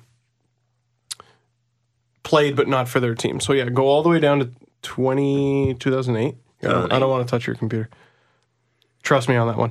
Uh, okay, Eberly, 519 games Already. in 2008. Uh, their other guys played one game, two games, and 52 games. One of those being Leaf legend Tamu Hartikainen. Okay, 2009 at 10th overall, they get uh, Magnus Payarvi Svensson or Payarvi, whatever you want to call him. 321 games. I'm pretty sure the majority of those weren't with the Oilers. Uh, and uh, in the second round, they got Anton Lander, 215 games, which I'm surprised he's even played that much. Their two third round picks, their two fourth round picks, and their fifth round pick, 0 Zero. Let's go to 2010. Taylor Hall, 463 NHL games, uh, most with the Oilers. Tyler Pitlick, 70 games. Martin Morinson, 175. and Mostly with the I- Leafs. I think that's half and half, yeah. Uh, someone played one game, zero, zero, one, and Brandon Davidson. And I want to say uh, l- half of those are with Montreal. All right, let's go to 2011. Their first round pick, Ryan Nugent Hopkins. First round picks are easy. If you bomb a first round pick, you suck. Uh, Ryan Nugent Hopkins, 405 games, all with the Oilers. Oscar Clefbaum, also in the first round, 19th overall, 199 games. He looks great. Yeah. And then you got Musil at four games, zero games, zero games, three games. Tobias Reeder, 247 games, but he's not with the Oilers anymore. Uh, 2012, Yakupov, 303, zero. Juhar Kera is at 31 games. I mean, he's he's a new guy. We're starting to get to, well, they weren't drafted that long ago territory. And then Eric Gustafson, I've never even heard of that guy. Who's he with? Click on that. The Blackhawks, because of course. In the NHL. Oh, but he hasn't even. Yeah, he's played in the AHL. So okay, nuts to that. 2013, Darnell Nurse. Oh, now we're really Great getting pick. into their kind of new territory. And then zero games, one game, 59 games in Slepyshev, who apparently they want to trade, followed by zero, zero, zero, zero, zero, and zero. How many picks do they have in 2013? One, two, That's three, still, by the four, way, five, 2013 is four years ago. Yeah. Those players nine, are 22 10. now. Yeah. But that's 10 players, man. But if you have a guy, they're playing. now 2014 it's starting to get not fair you still because you got- got Drysidle and then no one else 2015 you got mcdavid and then no one else and then 2016 you got But still, look at some of the names. Are the, any of those names highly touted? William, what is it? Uh, no but there's like a bunch of second rounders in here is what i'm saying like they should be highly touted actually what the hell was going on in these years 2015 Caleb Jones they didn't after- have uh, any Both years. seconds or thirds and in 2014 they didn't have any seconds or thirds what the hell happened there I don't know. why you're the oilers in should've had those all the years. draft picks. yeah you sucked That's a 31st pick. They traded away. That's that's, that's essentially, essentially well, it's now a first rounder, but essentially was a first rounder. That's insane. This is Boy, the oh kind of boy, were stuff they that bad. listen at, at the in in the Oilers case. The rebuild was the Oilers' fault. They had terrible management. They were run by former players Oh. missed that the didn't know playoffs what they were doing. We know that. for 11 years. That's not the system cheating you. That's you exactly, stink. and that's not the that's so therefore not the reason that the NHL should be changing up the lottery rules. Also, those guys, they we're we're talking about a team like the Coyotes, for example, who could really use the first overall pick, potentially not getting it. The Oilers got it four times. Four times. And they didn't get it right until the fourth time when it was When McDavid. they didn't have a choice. you didn't. You couldn't possibly screw this up. Even if you lost your mind and got Jack Eichel, like at, at least you would have Jack Eichel. It's Mm-hmm. still the Oilers' number one center. Like it's, it's crazy. absolutely not. All I'm saying is that you should.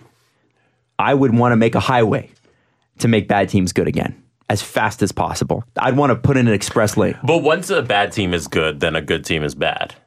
Not necessarily just might mean the teams are. It's like it's a little bit more competitive this league. I would it's think. interesting. And then, like, but how much parity do you want? you're Well, the NHL seems to want a lot of it. Yeah, it's you're true. battling between business sense, which would be yes, definitely prop up the bad teams, and also we got to remember it's a sports league, and there's got to be like some competitiveness, and you know, there, there's it can't be you How can't many teams- promote, you can't award being shit, which I think is what the NHL. is That's how trying the to draft avoid. is set up, though.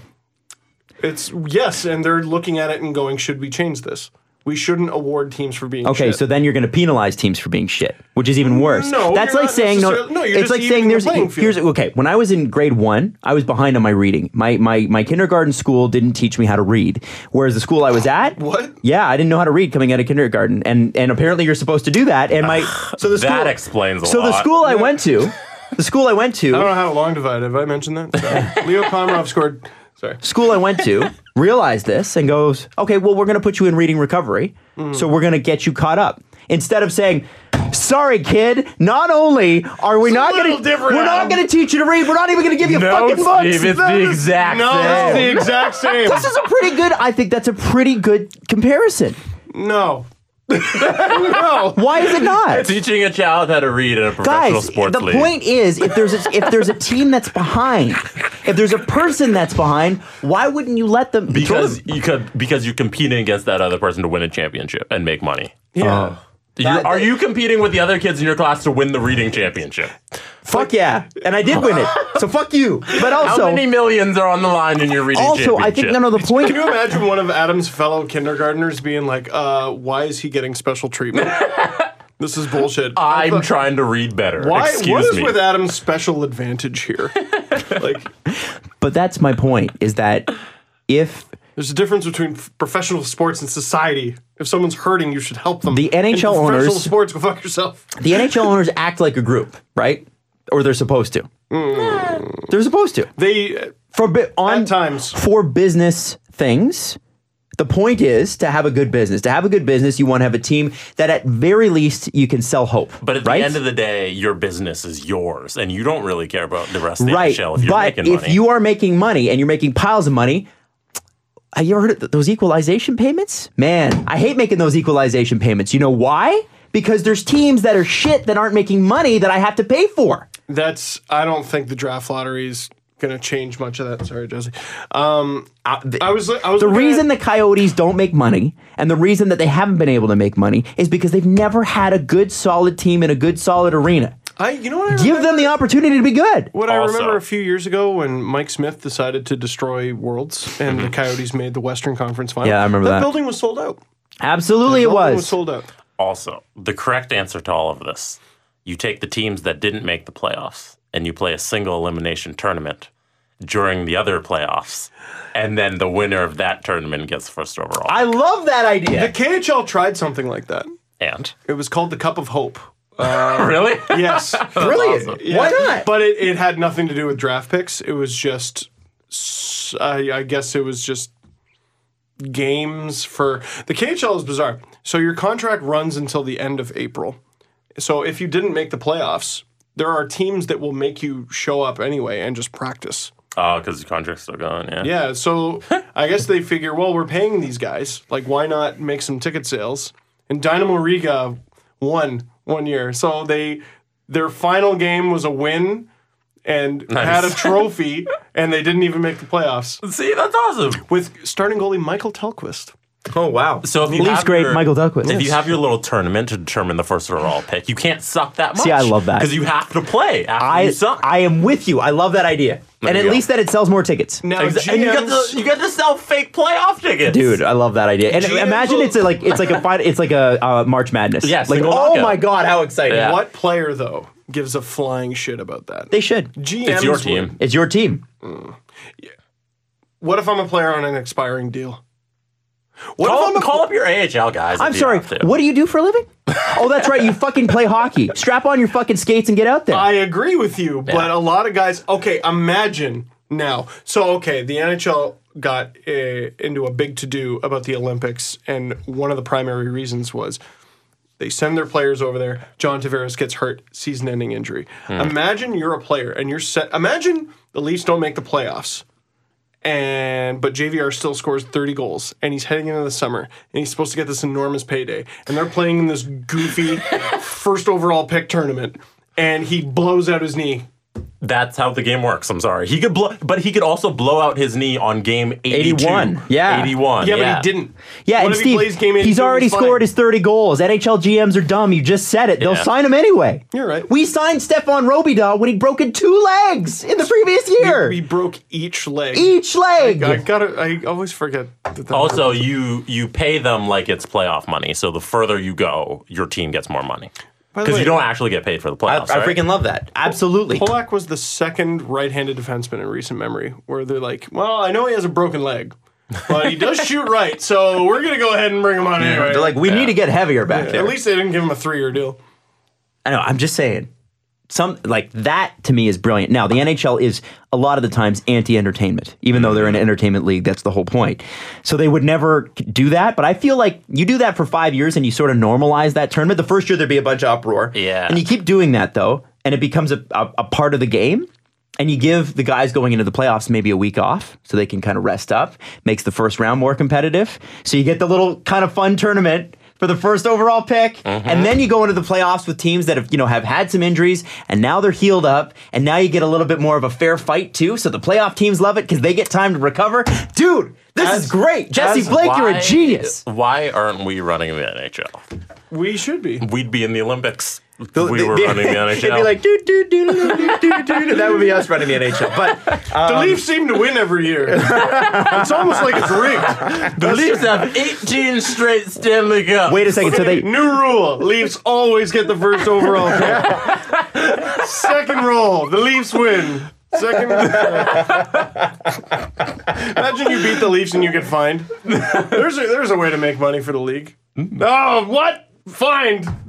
You beat them six three. You're double fined. Hey, do you want to hear something? Doo, doo, doo, doo, doo, doo, doo, doo. Yes, I want to hear something. Do do do do do do Um, so here's uh, it's a very NHL thing too. Kay Whitmore, NHL's goaltending supervisor, has been ordered to return three hundred eighty-four thousand dollars in profits from a Ponzi scheme.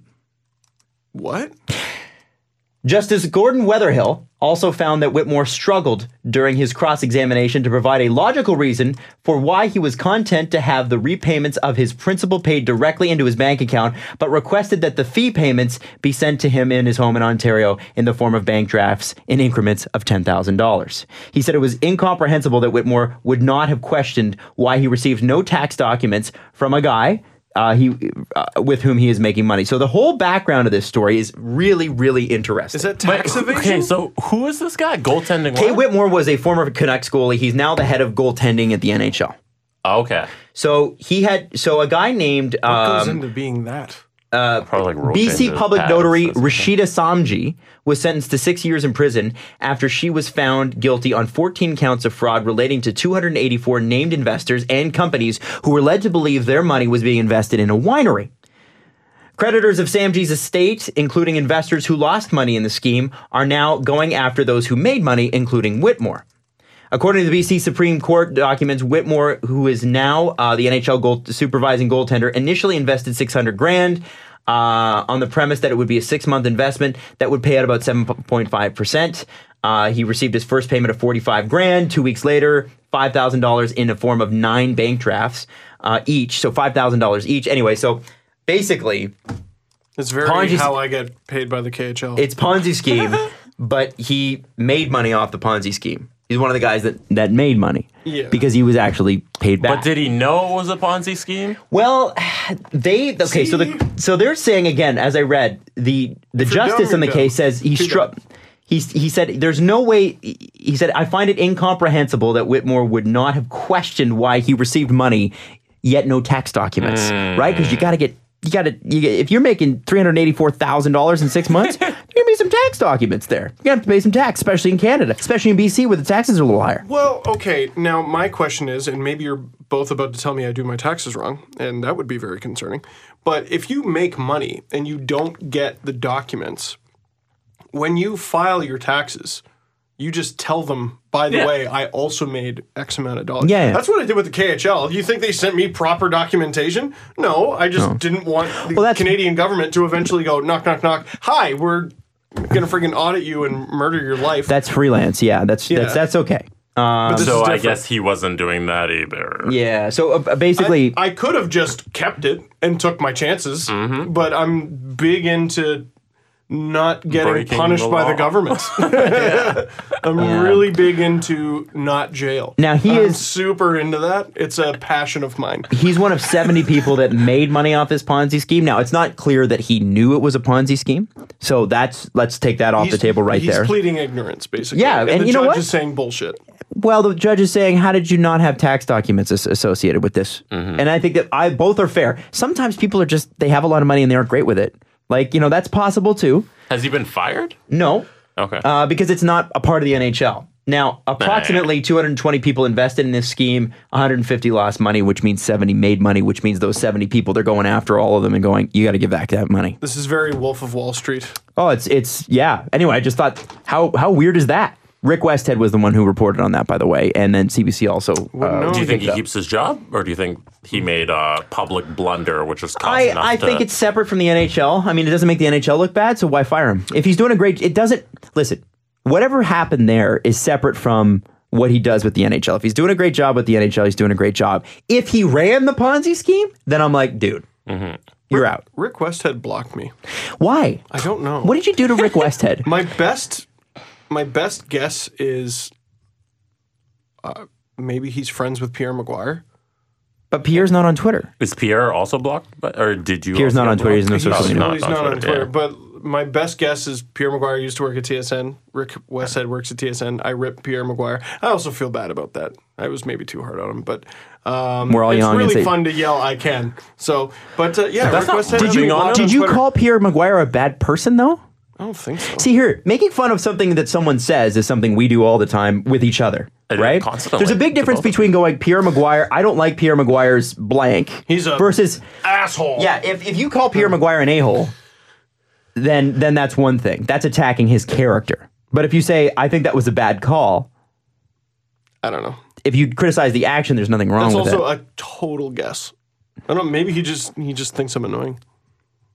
so he just he just go went out of his way one day to block you. that guy's annoying, and I hope he never tweets me. No, block. it's funny. Sometimes I'll see someone like quote tweet something, and uh, I'll be like, "Oh, how come it's just a link?" I wonder. I want to know what this person's talking about, and I'll just be blocked. I'm like, "Oh, what the hell?" It's often from Edmonton personalities that I follow. So I think Oilers fans are like, "I'm sick of seeing this dangle guy in my timeline block."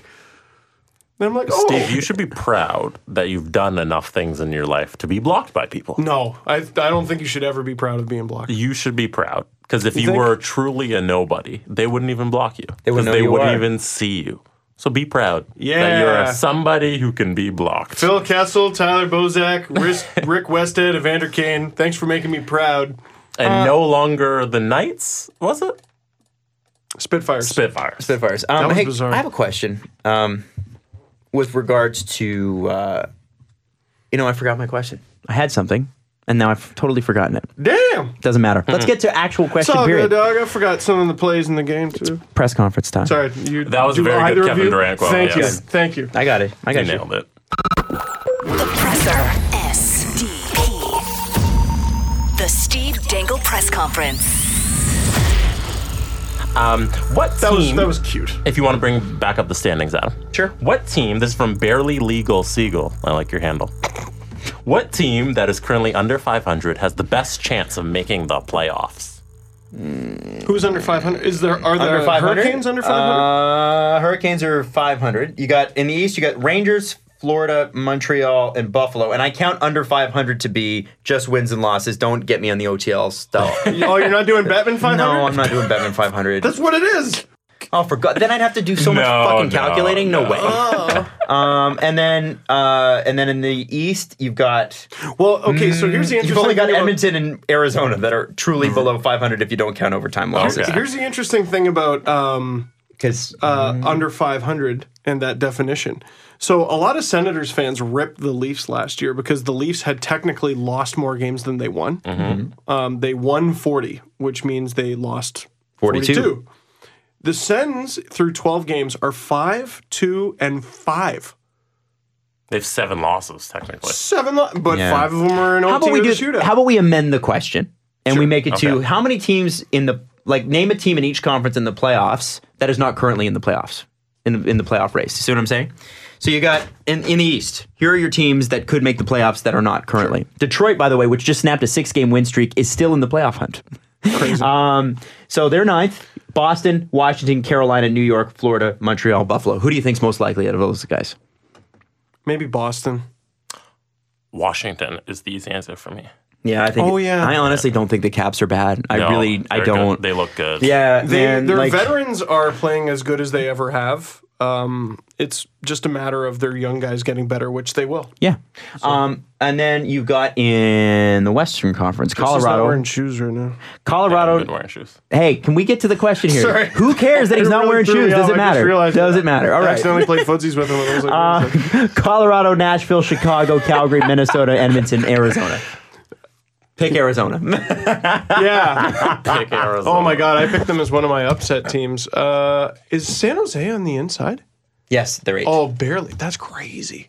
God, they look good. They just snuck inside the club before closing time. Yeah, I'm surprised Calgary's so bad. Well, they're six and six, and they're actually a true six and six. They have not lost. In That's right. That's right. No, I mean, they're I'm- not that I'm bad. gonna say Calgary. because because San Jose is six and five, and they're in, and Calgary's six and six, and they're not. So 28 goals, there's four, four teams teams tied at percentage, twelve. yeah. yeah, against. five teams tied with twelve points. Yeah, that's surprising to me. Calgary? No, I, I would say Calgary. Yeah, I think Calgary's pretty pretty darn good. Minnesota, I mean, they're better than their record, but they're busted up. So And they're not as good as are they as good as their record showed last year, or did they go on an almost twenty game win streak or whatever it was? Oh my God, wasn't 16?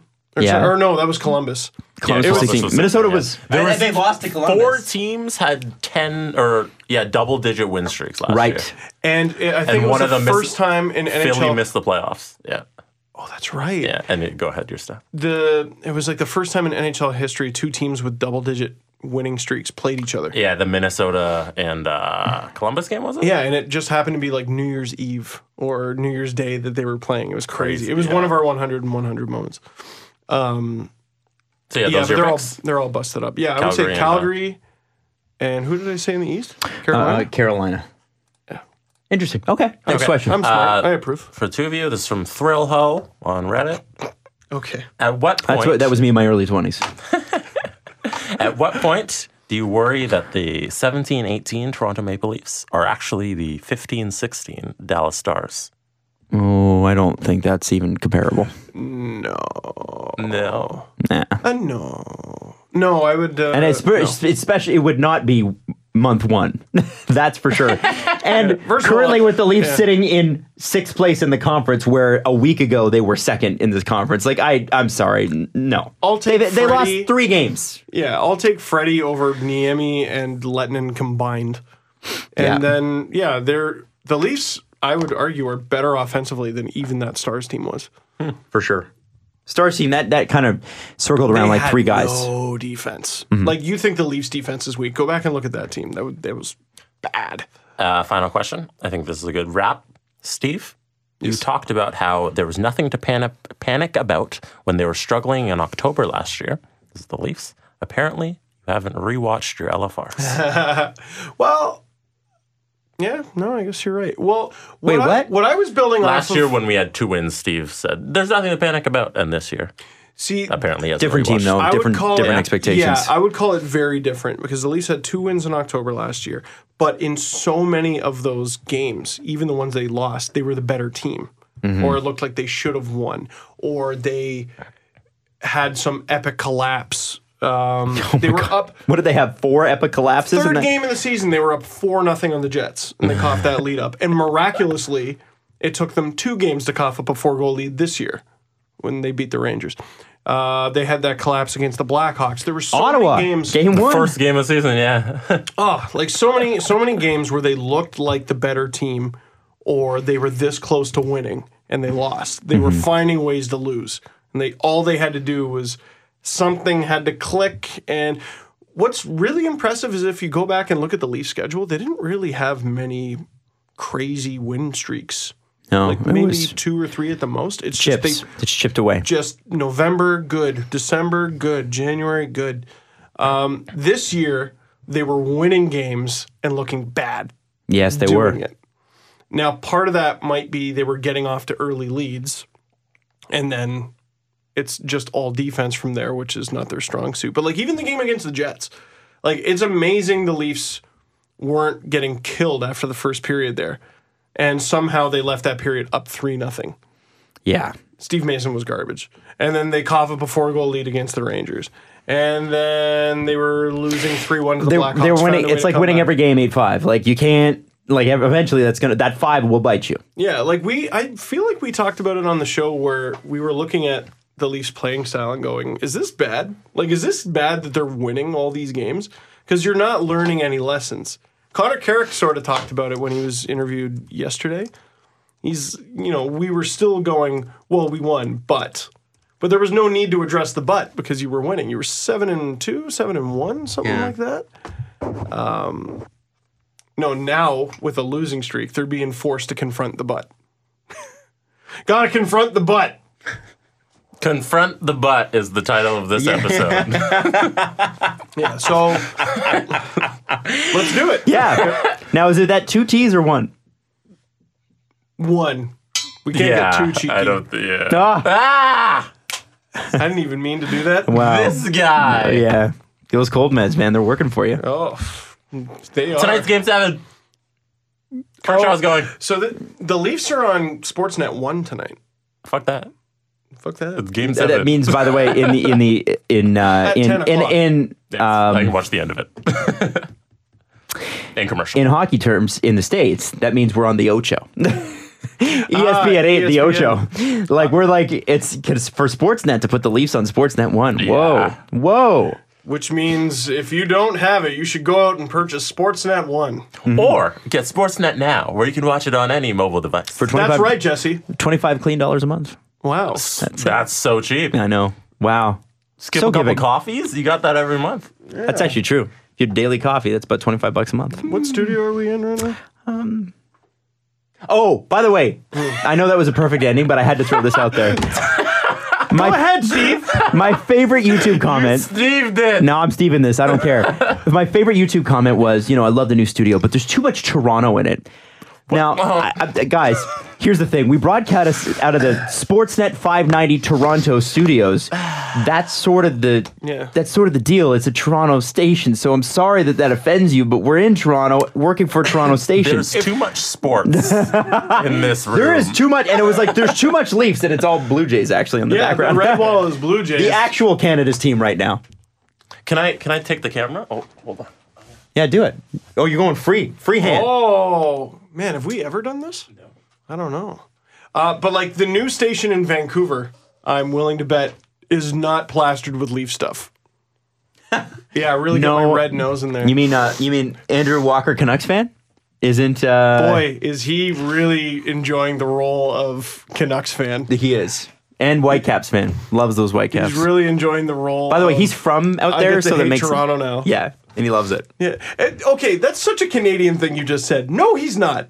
He's from BC, and he worked in Alberta. He, so yeah, he's Those from there. aren't the same. he grew up Can- he grew up a Canucks fan. oh, he did. Yeah, well, he's from Oh. BC. No, he's from Saskatchewan. I thought. Oh, is he? Oh, okay, I don't know. I thought he was from BC. You're better friends with him than I am. Okay, well I'll ask him. Ask the fucking guy. so I asked the he fucking said guy. his name was Walker. Um, all right, we're out of here. S- Uh, Jesse, did you show off all the Toronto stuff? I did. Give him a little, little tour. You know, like Oh, all the. show, show, uh, This show is the this other guy. side, by the way. Show this guy. yeah, that's the rest of the Oh, there's series. me. Hi. Show Buddy with the crazy face paint. Yeah, yeah, I got him. Oh, hey, look. Kevin Bieksa is also out tonight. Oh yeah, because he, he got a hand injury with that Superman punch. Really? Yeah, did you that know a that? thing? I didn't know that. I Oh, saw yeah. Oh, that. he's out? Yeah, Oh, wow. yeah, he busted his hand. Well, unless it was busted beforehand, and he shouldn't ought have done that. Either way, he shouldn't ought have done that. That's the funny thing about hockey fights is they're bare knuckle. It's not smart. How come nobody has put Soldier Boy to that to, to, to that replay? You and they're like, Oh, that yeah, it's a bummer. Vine's Superman. not still around. No, I was, yeah, I uh, know. on my sick Actually, go day. on your Twitter account, Adam. no, I don't Nobody think so. can hear me. Yeah, they can't just use the camera audio. Yeah. it's probably Yeah, really that good. won't be complicated to edit at all. No, Hey, no. should we end the show now? Yeah.